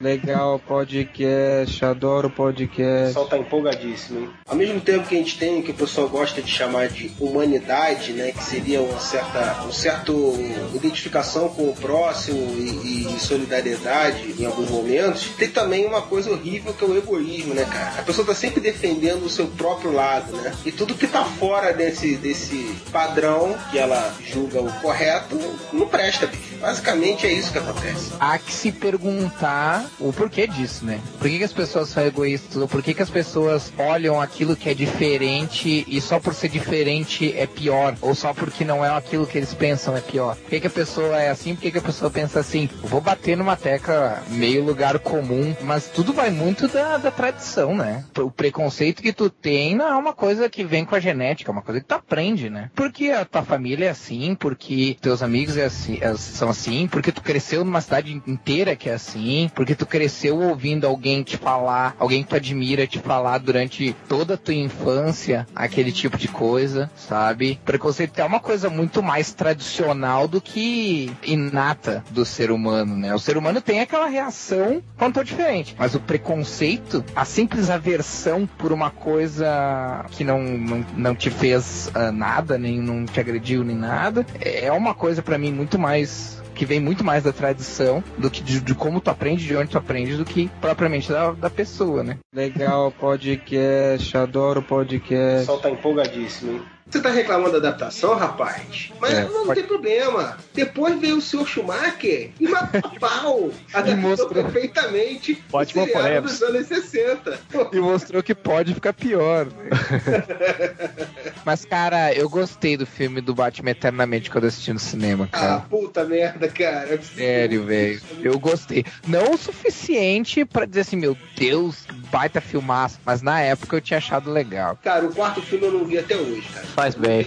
É, nem assiste, cara. Fa- fa- Faz bem pra sua sanidade. O Eternamente é uma merda, cara. Aquela primeira cena já do, do combate móvel dele, pô, que é uma merda. Depois ainda veio o Jim Carrey com interpretação, pô, cara, tudo bem, é o Jim Carrey, a gente sabe disso, mas não, não é, a culpa não é dele, cara. É uma merda, cara. Ele, Duas Caras, é tudo uma merda. A Tommy Lee Jones com as duas caras tá- tava foda, cara. Pelo amor de Deus. É o problema do diretor querer fazer um duas caras coringa e botar o Jim Carrey da caretas, né, de, de gags visuais, jogar É. no filme.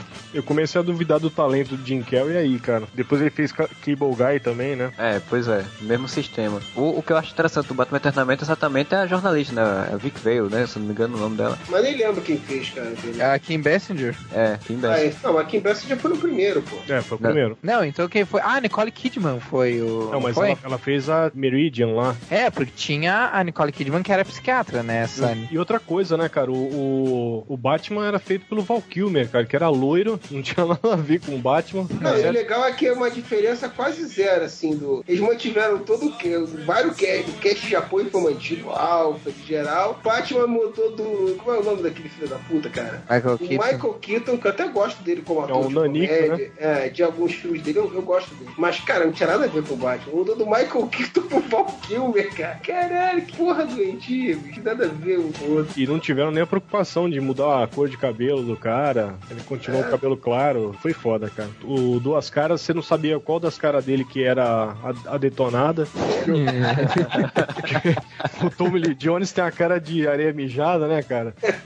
E aquele plano fantástico do Charada, né? De vou fazer um, um sistema de, de antenas que capta os pensamentos das pessoas. Aí eu capto que Bruce Wayne é o, o Batman. Puta, pode crer. Cara, Aquilo foi bizarro, cara, aquele plano mesmo. Não, e com o liquidificador na cabeça. Ah, não, puta, chega dessa porra, pelo amor de Deus. É, Não, Freud, é mas se você tu não acha viu que... Batman e Robin. Eu ia dizer exatamente É, isso. não, não é- Tá não, achando pá, uma é- merda, cara. Bastou pra mim, bastou pra mim ali, cara. Nem fala desse Vê, cara. vê, vê só a cena do bate-cartão, aí você vai. Não, a do bate-cartão é conhecida. Esse eu já tive o desprazer de ver. Batman e Robin foi foda. Cara, mas graças a Deus que depois o, o Nolan veio e reergueu a, a, É, mas demorou, hein?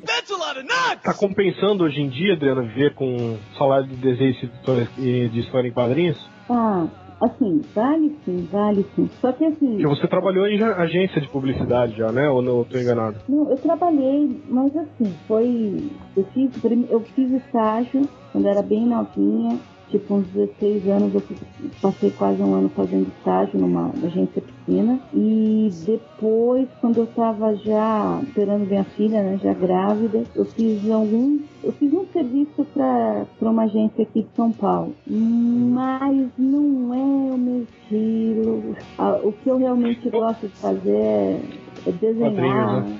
Quadrinhos, sentar. Mas nesse meio tempo, assim, você não fez nenhum freela, nada? Foi, foi direto e reto em quadrinhos mesmo? Foi direto e reto em quadrinhos. Eu cheguei a estagiar durante um, um período no, no Maurício de Souza, saí de lá e, e aí, enfim, só quadrinhos mesmo, né? É engraçado ouvir essa frustração na voz do Vini, cara. É, não. Não, ô, não, sério, você nunca. Peraí, pensa um pouquinho, você nunca trabalhou É, porque eu tenho que fazer isso, né, cara? Eu não tenho talento dela, então tem que. Legal podcast, adoro O podcast. pessoal tá empolgadíssimo, hein? Alguns ouvintes podem estar sentindo saudade do Freud, né? Que já é o segundo podcast seguido que ele não participa. Amém. Mas ele falou que por motivos conjugais ele não ia participar do podcast de baladas. Mas ele mandou avisar que fre- foi um frequentador assíduo de, das festinhas da época da República lá. Não perdi os bailes do imperador. Bailinho, bailinho. É, bailinhos da época da República. Inclusive, eu queria falar pro Freud que ele é um baita de um bundão. Por quê? Ah, porque ele tava com medinho da senhorita dele e eu estou gravando podcast com a minha senhorita. Exatamente, cara, olha só. O que, que tem a Isso aí é ver? desculpa, isso aí é desculpa, ele não lembra mais. O Freud ia nas baladas na época que a Elza Soares era globeleza, velho. Então, Meu Deus. Agora eu fiquei imaginando o Freud dançando Dancing Queen. Ele ia em baile, ele ia em baile com, com a Chiquinha do- Gonzaga tocando piano.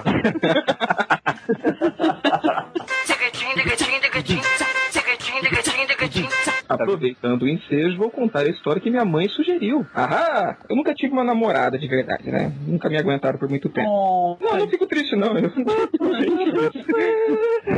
Aí, no pai de cada uma dessas meninas, né? eu Não vou citar o nome dela. Meus pais saíram, né? Meus pais são. Se vocês conhecerem meus pais, vão descobrir que meus pais são uns escrotos, mais do que eu. né? Antes de sair, minha mãe abriu a porta do quarto, né? Alex, Alex, a gente vai sair, a gente vai demorar uma hora e meia. Tá bom pra você? É, uma hora e meia? Tá bom, duas horas, tá bom? E a menina começando a ficar vermelha, né? Era o segundo dia que ela foi na minha casa, né? Aí minha mãe fechou a porta do quarto. De repente meu pai abre a porta do quarto e joga duas camisinhas pra mim, ó. Tá bom ou quer mais? Família E aí, dos café, né? E aí realmente ele estava cumprindo o que eles pediram, que ele- o trato, né? Aí aquele negócio convencendo a menina, convence daqui, convence dali. Não sei por que cargas d'água ela resolveu fazer um agradinho, né? E começou a, sabe, pegar o garoto, aquela coisa toda lá na sala, né? Pegar o garoto.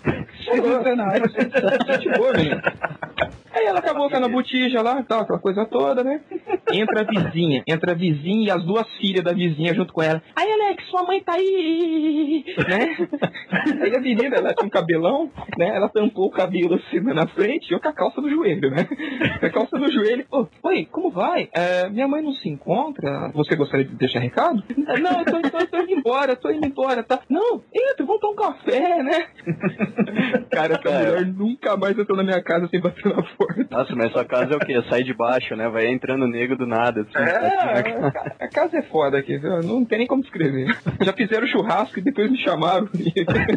Me lembrou uma história de um tio meu, que minha mãe me contou faz um tempo, que era assim, ele também morava numa casa e tinha uma vizinha chata que entrava sem bater, sem nada, entrava e ia entrando, assim, né? E ele ficava puto da vida. Aí teve um dia que ele resolveu, beleza, ele simplesmente esperou a mulher peladão, no sofá da sala, peladão. Aí a mulher entrou, bateu o olho assim, nunca mais a mulher entrou na casa dele. Nunca mais. Deu um jeito. É a privacidade, né? A mulher. E outra, ela pegou outra vez eu também. Não foi só uma. Meu Deus.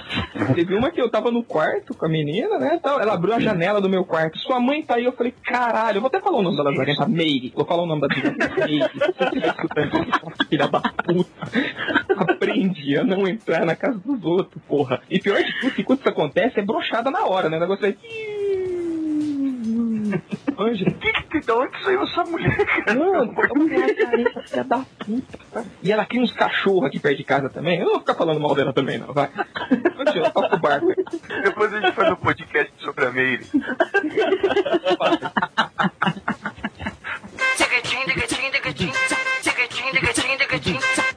uma de encheção de cara. Eu fui num show de uma banda aqui, tomei todas e tal, e na hora de voltar pra casa, aquela preocupação, né, cara? Não posso deixar os meus pais perceberem que eu tô bebaço. Então eu cheguei na porta, que eu fiz aquele plano na minha cabeça. né? Eu, eu escutei o cachorro cheirando embaixo da porta. E eu imaginei, se eu abrir a porta, o cachorro vai começar a latir, porque ele faz um escândalo quando chega alguém na minha casa. O que, que eu vou fazer? Vou abrir a porta bem devagar. A hora que eu abrir, o cachorro vem, eu pego ele no colo, ele vai ficar me cheirando, não vai latir. Eu viro, tranco a porta, vou até meu quarto, boto ele no chão, ele vai sair do meu quarto, fecha a porta e vou dormir. Perfeito, plano. Quem acha que isso aí deu certo? Abri a porta, o cachorro veio correndo. Peguei ele no colo. Ô, beleza. A hora que eu virei, deixa o cachorro cair. O cachorro caiu no. Desesperado correndo. Eu me assusto, viro, bato numa cadeira da mesa de jantar, a cadeira estoura no chão. Caralho, fui lá, fechei a porta, levantei a cadeira. A hora que eu fui levantar, tipo, eu virei ela demais, ela caiu pro outro lado. A hora que ela caiu pro outro lado, eu levantei de novo, olhei e falei, mais ou menos nesse tom de voz que eu tô falando agora. Calma, caralho, vai dar tudo certo. Olhei o corredor assim, todas as luzes apagadas, e acordou. Muito devagar, eu fui lá, pé por pé, botei uma mão numa parede, outra mão na outra parede, me apoiando nas duas paredes, entrei no meu quarto, dei mais uma olhadinha, tudo apagado no corredor, beleza, fechei a porta. De boa. Não, não foi como eu planejei, mas correu tudo bem, né? No outro dia, minha mãe chega pra mim, no almoço, filho, saiu ontem? Foi, fui no show, mãe. Bebeu alguma coisa? Não, mãe, uma cervejinha, duas, por quê? Você não viu eu e o pai assistindo TV na sala? Porra, amor. Muito bom. E tem uma história do Thiago, que ele foi no Rock Bar. Performance um tanto quanto inusitada da, da Mônica Matos. Deixa eu contar essa, Pode. a Pode. amarelinha da minha vida. Bom, bom. A história foi a seguinte. Nossa, derrubei o microfone, peraí. O cara ficou nervoso, velho. Tremeu. Chegou um amigo nosso, queridíssimo um amigo nosso.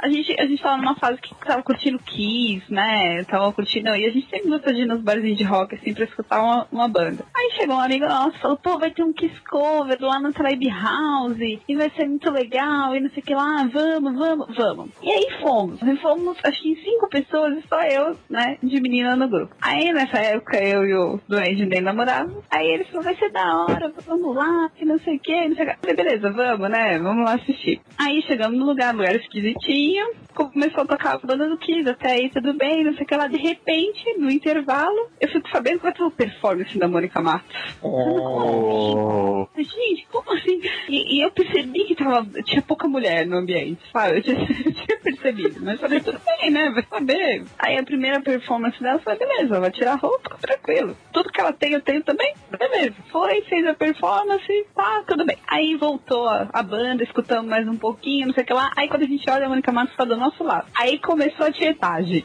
Tinha, tem, o- tinha um menininho, um menino com a gente que era mais, é mais novo que a gente, né? Ele já foi lá, tirou foto e não sei o que, e todo mundo quis tirar foto, abraçando. Eu tenho de foto com a. Mônica Mato. É, aí, Põe aí. Não, é a sua pior, foto com pior. ela que eu quero ver. É, aí o pior de tudo é que assim, os meninos foram lá pra tirar foto e eu comecei a conversar com ela, né, tal, tipo, nenhum conversou, eu comecei a conversar com ela tal, e aí ela desceu pra fazer o segundo show. Gente do céu. Veja bem, a roupa era uma policial. Tem uma policial. Muito bem. Pelo que que a Mônica Matos é conhecida? Ai. Por gostar de colocar coisas que não pode colocar na coisa. Ela é conhecida por colocar coisas onde deveria sair somente. É. E aí eu olhando e falando, doente, o que que ela vai fazer com esse cacetete? Doente, o que que ela vai fazer com esse cacetete? Doente, o que que ela vai fazer com essa porra desse cacetete? Duende, ela fez, ela Aí o duende olhando, porra, o cacetete é maior que o meu. É, não é. Nossa!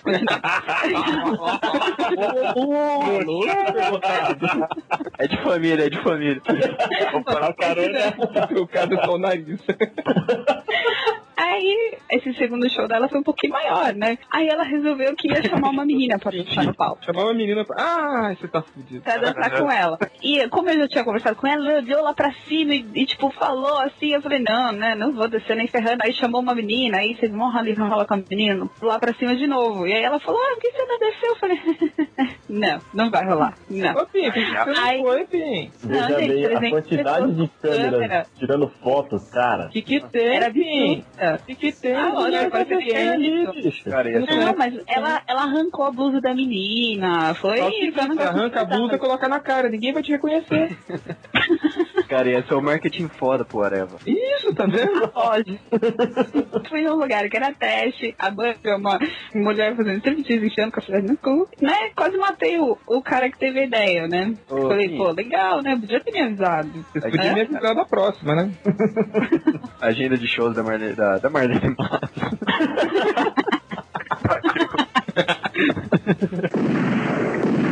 Quem matou Odete Reutemann? Vale só um comentário rapidinho uh, em termos históricos. A primeira hum, telenovela brasileira foi Sua Vida Me Pertence, que foi de 1951, na TV Tupi. Com o Lima Duarte e a Regina Duarte, com certeza. Vocês já notaram que uma coisa sobre a qual não se tem notícia é tipo a adolescência de Lima Duarte. Mas vocês sabem que o Lima Duarte é um dos funcionários mais antigos da Globo, né? Ele, ele inclusive tem contrato vitalício, se eu não me engano, ou pelo menos tinha até uns anos atrás. Não sei como, como ficou isso aí. Mas ele é o- um dos, junto com os pessoal mais velho aí, talvez Tarcísio Meira, eu não sei dizer quem exatamente, mas que tem, tem contrato vitalício. É carteira de trabalho assinada. Se os caras demitirem esses loucos, a Globo tem, vai ter, ter que se vender pra pagar os, o, pra pagar os fundos de garantia desses caras aí. E o, o mais impressionante é que o Lima Duarte já era velho quando ele começou a trabalhar na Globo. Tem um dado histórico. O, o Freud já foi figurante com o Lima Duarte. Olha aí. Opa, tu vê. Foi em novela impressa em jornal, em 1815. Figurante em Ir- Irmãos Coragem. Na versão original, né? Do Irmão do Coragem. original, claro. Sim, sim. Ele trabalhava na, na vendinha lá, cara. Ligado? Super 8 original, tu vai ver o Freud. O bom velhinho, ele não tá nem aqui pra se defender. Vai pra esse vídeo show. Falando em novela, acho que a gente tem que falar desse canal vivo agora que entrou no ar, né? Que tá fazendo mais sucesso que a Globo, inclusive, que tá fazendo as novelas antigas. Passa umas propagandas assim das novelas antigas, aí aparece o ator que tá na novela comentando. O que, que aconteceu com, aqui, com o Mocotó, cara? Eles estão preparando ele pra ser o novo Faustão. Tá passando por um. gordo, é, né, ele Claro, o cara tá- explodiu em, em banha, velho. Pois é, ele tá passando por um treinamento com o Fausto Silva. Não, eles estão emagrecendo o Faustão pra botar na malhação e vou botar o Mocotó no domingão, cara. Pô, vocês lembram da, da Éramos 6 que deu na, na- no SBT? Ou Éramos 6 era foda. Cara, eu achava muito foda aquela novela também. Era uma boa novela mesmo. Cara, eu tava olhando aqui é de 94, meu Deus do céu, como eu tô velho, cara. E era com aquele aquele ator que eu nunca sei se ele tá vivo ou tá morto, Otton Bastos. Eu nunca mais vi. Ô, tem vários atores que eu nunca sei se eu vou tomar. Esse dia eu matei o. Como é que é o A gente morre na BR3 lá, o Tony Tornado, cara. Eu matei ele esses dias, hein? Aquele Laser também é eterno, né, cara? O homem é velho tem que ser. O que eu gostava pra caramba que morreu é o Raul Cortez. Eu ia falar Raul Gazola matando o outro já. Faria menos falta. O que eu achava impressionante no Raul Cortez era aquela orelha dele, cara. Puta, a Você orelha. já notou a orelha do Lima Duarte também, cara? Ocupa metade da cabeça? Então, o lóbulo, o lóbulo da orelha do cara vem quase no queixo, né? Um negócio Se o Lima Duarte viver mais uns 30 anos, ele vai se transformar numa orelha.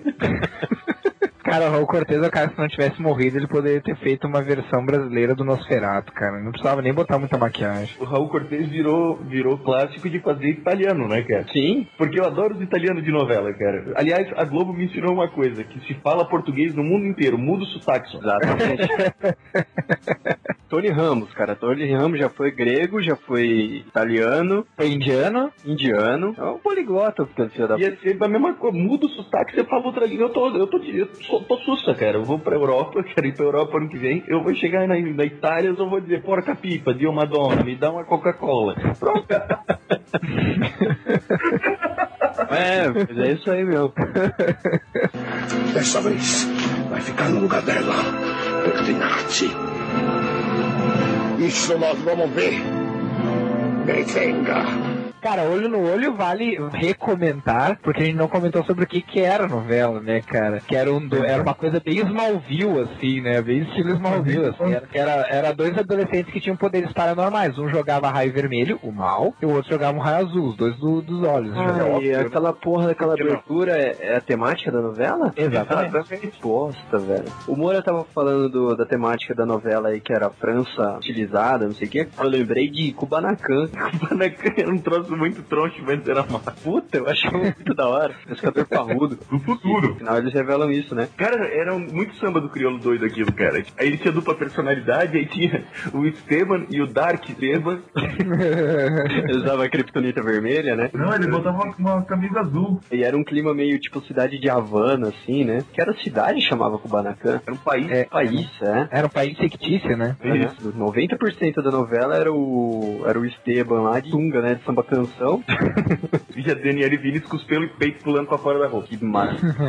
Eu não reclamo, não. Aprendi que nessa novela o cara, ele comia abraçado com um prato, assim, porque tinha saído da cadeia, mas tinha medo que os outros roubassem a comida dele. Usei isso no meio da história, cara. E, e tinha um lance até de, de Timato Borne, tá ligado? Porque ele caía sem memória, ele sabia lutar, mas não sabia como. É, saía metendo porrada em todo mundo. O Marcos Passinho sempre faz esse papel do cara que come todo mundo, anda sem camisa, bate em todo mundo, tá sempre fugindo da polícia fantasiado de alguma coisa.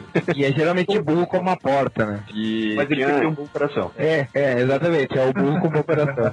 tinha o, aquele outro Vladimir Brista também, que tava... Tinha o Vladimir. Vixe, eu acho muito foda. É bem engraçado, cara. Coadjuvante, burro pra caralho, também anda sem camisa e não é tão fodão quanto o principal. Lembrei de uma outra novela agora, eu só, só lembro das novelas antigas. Uma novela chamada Sassaricando. Cara, Sassaricando. todo mundo leva a vida. No arame, o brotinho, a viúva e a madame. Tem uma coisa que nunca me saiu na cabeça porque eu achei muito bizarro desde aquela época. Eu não lembro exatamente em que contexto, eu só sei que tinha um bar e o bar tinha uns fundos assim, secreto, né? Tinha uma passagem secreta que dava para um lugar onde tinha um altar e tinha uma cobra gigante, uma estátua de uma cobra gigante em que eles cultuavam aquela cobra. Eles ficavam em volta daquela cobra e era uma cobra com cigarro na, na boca. E eles ficavam em volta da cobra dizendo: A cobra, a cobra, a cobra tá fumando. tá de sacanagem. Não, cara, eu não tô de sacanagem, cara. Isso aí aconteceu. no Eu lugar lembro disso. Isso aí era um bordão do ratinho, cara. Ah, mas deve ter sido por causa do, da novela. Ou então, sei lá, era a gíria da época e eles incorporaram na novela. Isso é uma coisa que eu nunca me esqueci, cara, porque até pra mim, cara, que, que era criança na época, era bizarro demais aquilo, cara. bizarro demais. Legal, podcast, adoro O podcast. pessoal tá empolgadíssimo, hein? Por isso que eu sempre digo, tá? Na verdade eu nunca disse, mas se eu sempre dissesse, eu ia, eu ia dizer isso aí. Puta merda, como que é? Enrola. Se você é solteiro, no caso não tem nenhum relacionamento sério, nunca fique com alguém que lê o seu blog. Por quê? Nunca se sabe quando tu vai ter que contar uma história sobre ela no podcast. Cara, pegar a guria que leu Areva é a mesma coisa que professor pegar a aluna, cara. É uma coisa, é uma, é uma coisa muito perigosa. Tá falando o professor, hein? Quem tá falando é o professor. Como é que ah, funciona, vamos dizer assim, essa questão da, da descoberta da sexualidade? É uma coisa que tem desde pequeno, é uma coisa que a pessoa acorda um dia e, ah, virei gay, ou se pra cada um é diferente. Eu tenho uma opinião bem, bem forte sobre isso. E o erro tá justamente em tentar descobrir a origem, sabe? O que que acontece? Eu, quando eu frequentava a segunda série, eu gostava de um colega da minha sala. Mas eu também conheço pessoas que foram casadas com mulheres durante 20 anos, amaram a mulher, e um dia pararam, ou porque pararam de esconder algo que já sentiam, ou porque passaram a sentir algo diferente, e revelaram gays. Então, é uma questão bem particular, eu acredito, mas, na minha opinião, as pessoas principalmente nascem dessa forma. É uma coisa que tá. É tão natural quanto ser heterossexual. É, eu acho que a questão de a questão de descoberta, eu, eu vejo mais como questão de aceitação, não como descoberta. É, você, você acaba se aceitando uma hora ou outra, né? mas você nasce. Criança, menino de 6 anos vai passar a vida toda sendo gay, mas dentro de um armário, ele simplesmente não se aceita. Ou você pode ser igual o Creed que nasceu chupando uma chupeta. Cara, quando tu falou chupando, eu levei um susto. Eu pensei, meu Deus, vai ter que, vai ter que dar uma censurada essa parte. Você não, você não espera eu terminar a frase. não deixa eu bico? Molhar o bico? O que, que aconteceu comigo? Depois eu entro na questão do- das possibilidades de onde vem, por que veio. Cara, basicamente foi assim, eu tava no belo dia é, resgatando o podcast da, de novelas, do Areva, eu tava no belo dia assistindo a novela Pedra sobre Pedra, não sei se alguém lembra dessa novela, que a abertura era muito boa, da mulher virando, mulher pelada virando, virando pedra, virando árvore, eu tinha 12, 13 anos mais ou menos, tava lá na sala assistindo a novela das oito e tal, de repente aparece um Humberto Martins nadando pelado agora numa, num lago, uma lagoa, num rio. Aí eu olhei aquilo, de repente eu olhei pra baixo e vi que algo aconteceu. Aí eu tive que levantar todo curvado sair da sala e ir pro quarto ficar assim: o que que tá acontecendo? Aconteceu parecido comigo quando eu devia ter uns 8 anos, estava assistindo a Band, praticamente falecida Band, e tava passando um filme do Ken Reeves, Garotos de Programa, com o Oliver Fênix, e também tinha uma cena onde ele beija, eles se beijam na boca e tal, e meu pai inclusive mudou de canal na hora, mas eu achei bem mais interessante do que as outras cenas de beijo que eu já tinha visto. Foi, a- foi assim que você matou teu pai, não? Não, não, foi, foi, foi outra situação. A topo de canal, mas não deu tempo, né? Pegou, né? É- Aqueles poucos segundos de cena ficaram na cabeça durante meses, né? Meses e meses. Então, Zeno, Zeno, Augusto, foi assim, cara, de repente você com 12, 13 anos, iniciando a tua, a tua puberdade, a tua vida sexual, assim, né? Você nem sabia o que, o que, que seria punheta, aí de repente você tá vendo um cara pelado na televisão, nadando, reage aquilo. Cara, eu, sinceramente, é, eu acho que isso é uma coisa que eu não aprendi isso em lugar nenhum, entendeu? Aconteceu do nada. Gaúcho também pode, não tem que disfarçar. Opa! Eu não sou assumido pra minha família, eu vivo naquela política do Don't Ask Don't Tell, saca? Assim, eu, eu tenho um namorado de, de, de a gente tá cinco anos juntos, esse ano a gente montou apartamento, etc e tal. Ahn, todo fim de semana eu venho, venho ficar com ele, eu trabalho em outra cidade. E assim, a minha família conhece ele, a, a família dele me conhece, a gente tá grudado pra cima e pra baixo. Toda viagem que a gente faz, a gente faz junto. Assim, sabe aquela coisa? As nossas mães eu tenho certeza que sabem, mas nunca assim chegaram chegaram e. Filhinho, senta aqui, vamos conversar, entendeu? Nunca mais. Ela, a- mãe do, do, do meu namorado, ela às vezes fala assim, ó, não fala que teu pai que fulano tá aí contigo. Já, ela já tem aquela, aquela pulga atrás da orelha, já, já praticamente engolindo a orelha junto. E detalhe, eu não faço isso porque eu já tenho um tio, cara. É irmão da minha mãe, que ele é homossexual, viado, bichona, assumidaça, saca? Tem um atrito sério com, com os irmãos dele por causa disso. Eu tenho um primo que se assumiu com é, pro pai dele, que é irmão da minha mãe também, e ele foi expulso de casa, cara. É uma situação assim muito pesada. E eu fiquei assim, opa, eu, o time que tá ganhando não se mexe por enquanto. E tem também o fato do meu trabalho, né? Eu, eu- eu sou militar e tal. Eu tenho muito medo de parar no Luciano Gimenez tentando me defender de qualquer perseguição. Quando isso aconteceu da última vez, eu fiquei assim, suando, cara, por todos os poros que você pode imaginar vendo aquela, aquela situação lá. Não sei se vocês lembram disso. O meu irmão, quando assumiu, ele, não lembro quando, quantos anos ele tinha, acho que tinha uns 12 ou 13 anos, né? Ele chegou primeiro pra mim e falou: Ó, Alex, eu sou gay, tá aí? Aí ele, não, sério, eu sou gay. Eu falei: tá bom, não, tô falando sério, tá bom, eu sei. Isso aí é ótimo, né? Não, bom, eu sou sei. homossexual, Eu tá? Eu falei, porra, velho, Eu só você que não sabe, só você que não sabe, né? Cara, eu tô querendo contar com meu pai, eu tô com medo. Eu falei, ele já sabe. Não, mas ele vai, vai brigar. Não, ele já sabe. Não, mas ele vai brigar comigo. Não, ele já sabe. E a mãe? Também. Quem não sabe? Você.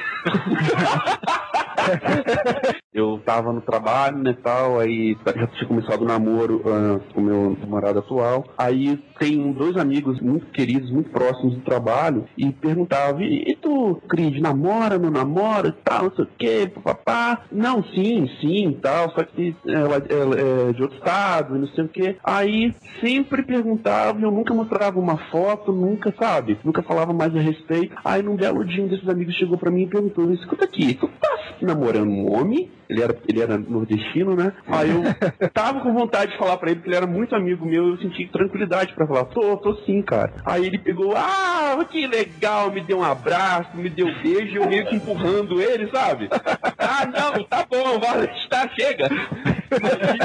Aí ele falou com o irmão dele, que ah, também trabalhava junto com a gente. Aí todos se conhecem. Fui convidado pra, pra, pra casamento. Foi muito legal. Só que foi assim, né? A pessoa, ela que, que arrancou de mim, não, não, Sim. não esperou eu chegar e falar, né? Mas isso me leva a um, a um assunto que é, é bem importante da gente procurar conversar, eu acredito, nesse canal onde muita pessoa- muitas pessoas vão poder nos ouvir, como nesse momento que está sendo aberto, ó, a fala política. Mas falando sério agora, porque muito do medo de se esconder, de contar meia verdade, é porque a gente está habituado a ver pessoas como o Nerd já citou, né? Tipo, Bolsonaro da vida, falando em sandices em rede nacional, o estereótipo gay na novela das oito. E daí, a primeira coisa que veio na cabeça do meu pai, quando ele ficou sabendo, o principal foi o que, que eu iria passar por ser gay e também o que, que os outros iriam pensar, porque eles associam na hora aquela imagem da bicha louca escandalosa, que nem todo mundo é, inclusive respeito muito as que aqueles que são As que assim, são, né? Mas não é, o, não é o meu caso. Inclusive, meu pai passou a conversar com o meu namorado, marido, barra parceiro, quando eu fui o orador da formatura, fui viado que é viado, se esforça sempre a mais pra não ser reconhecido só como viado, né? Exatamente. Daí fui o orador da turma, o, o aluno destaque do curso, o primeiro a conseguir emprego na área, e daí o meu pai disse que na formatura ele viu que eu não era só o filho gay dele. Então, pra mim, quando ele falou isso, foi muito importante, mesmo que foi um reconhecimento daquele esforço que eu vinha fazendo desde que eu me assumi, pra ele me ver além de viado, como perdão a palavra. E o problema é essa imagem idiota. E daí quando a gente vê uma ideia que poderia ser legal, como a, a questão de inserir o assunto da homossexualidade nas escolas, vai lá o MEC, caga tudo e faz uma cartilha que não ficou boa e que foi um assunto mal desenvolvido e se voltou contra e eu acho que vai gerar ainda mais reação negativa, dando mais pauta para os Bolsonaro da vida falarem mal da gente. É uma cartilha que nem deveria ter existido nessa morte.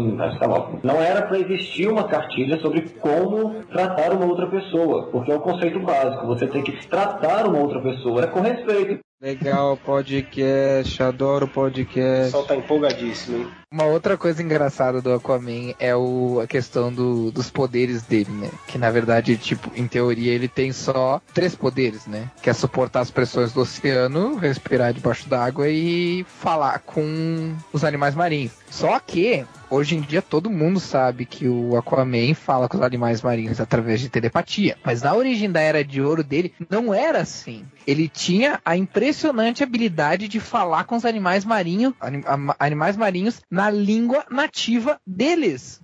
Ele falava baleiês, então. Rechonchuda, baleia, tá.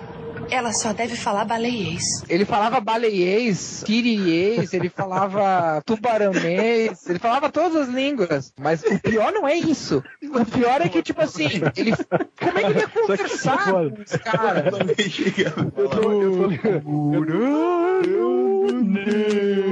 Eu tô lembrando disso agora. Tá vendo só, cara? Isso é o maior poliglota da história dos quadrinhos e vocês querendo denegrir a imagem dele. É um absurdo. Cara, não tem como fazer o filme do Aquaman, cara. É impossível fazer um filme interessante com uma hora do cara nadando debaixo d'água sem som, tá ligado? Não, como assim sem som, cara? Mas é Star Wars, é, Star Wars tem laser, porque tem debaixo da- é. explosão igual, cara. Não, se tu me fizer um troço debaixo d'água que acontece uma explosão e para. Aí, porra, eu saí da sala. Não, mas tu pode. Cara, tu se pode chama o colocar- MCG pra fazer que ele vai botar a explosão, cara, embaixo d'água. Eu te garanto isso, cara. O que eu quero dizer, o que eu quero dizer é que a explosão debaixo d'água ela pode não produzir o mesmo som que fora d'água, mas produz som. Já no espaço ela não poderia produzir som nenhum. Em todos os filmes ela produz. Ou seja, só uma questão de licença poética. Ah, cara, mas qualquer telespectador já mergulhou e sabe como é que é o barulho debaixo d'água. Nenhum telespectador foi pro espaço pra saber que lá não tem som. Não, é engraçado que a gente tá discutindo isso tudo e as continuações aí do Avatar vai, vai ter muita coisa embaixo d'água, hein, cara. Então, ó, vocês não duvidem que em breve a gente vai ter, de repente, isso aí vai bombar e o James Cameron vai embarcar no projeto do Aquaman de verdade, hein. E aí o Moura vai ter que engolir o que ele falou que não dá É. pra fazer um filme embaixo d'água. Só não pode fazer o Waterworld, né, cara? Que aquele foi uma merda, né? Aquele Mad Max desse ano. Pronto, tá aí, ó. Tá aí, ó. Waterworld. Ó, tem um filme do Aquaman. Ah, cara, esse filme é muito ruim, cara. É isso que eu tô dizendo.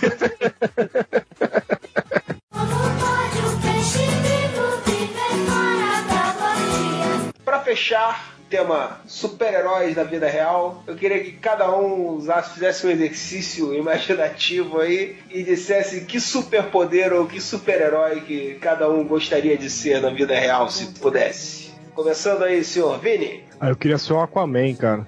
Não, tô, tô brincando. Não queria ser o Aquaman. Eu falei isso pra ver o que que vocês iam falar. Por isso, crianças, que nunca devemos jogar um balde de água em alguém que esteja segurando uma perigosa enguia elétrica de 8 metros. E, Mr. Baboso, espero que tenha aprendido que existe hora e lugar para brincadeiras de mau gosto que não estão no roteiro. Cara, Aquaman era meu super-herói favorito quando eu era moleque, cara. Porque eu gostava de brincar Ah, é? de super-herói na piscina, bicho. E na piscina você é o Aquaman, cara. É só você saber nadar, bicho. É verdade. É, ou podia ser um namoro, né? Que era... Pô, mas o namoro, na época que eu era moleque só tinha aqueles desenhos desanimados, né, cara, da Marvel. Quando aparecia, Dava, o Aquaman tinha Dava muito mais medo, né? né, cara? Pô, mas o Namor não usa uma camisa laranja. com escamas. Ó, o Namor tem aquele cabelinho, brincadeira, aquele cabelinho do Namor, aquela asinha gay no, no pé. que Não é o Aquaman, cara. O Aquaman, cara, o Aquaman, ele andava de cavalo marinho. Isso é muito foda, bicho. O cara conversava com os peixes, bicho. É, porra. Cara, eu fiquei, eu fiquei muito Isso pro- decepcionado. Isso pro moleque era foda, cara. Eu fiquei muito decepcionado quando eu descobri que os cavalos marinhos não eram do tamanho de cavalos de verdade, cara. Nem era no desenho de Super Amigos, cara. Quando eu descobri isso, eu fiquei muito decepcionado. Pior que eu também, cara. Eu falei, porra, é desse tamanho? Não dá pra cavalgar? Cara, o Aquaman eu acho massa é as vinhetinhas do, do. É do Cartoon Network, né? Tem? É verdade. As vinhetinhas do Cartoon Network são fantásticas com o Aquaman. O plano do balde d'água não acabou com Aquaman, homem anfíbio. A ideia foi do sinistro. Não foi. Foi sim. Não foi. Foi sim. Não foi. Foi sim infinito. Não. Ah. Gente, outro plano brilhante para se livrar do Aquaman acabou resultando em uma derrota humilhante graças à sua total incompetência. É de admirar que vocês consigam achar o caminho do trabalho todos os dias. Eu moro aqui. Pô, foi falado muita coisa nesses 100 primeiros podcasts, cara. Tanto que não coube tudo num podcast só. Então, vamos combinar uma coisa? Semana que vem vocês voltam e vão ver a segunda parte do podcast especial 300 com os melhores momentos dos primeiros 100 podcasts do Areva. Fechou? Então a gente se vê semana que vem. Whatever!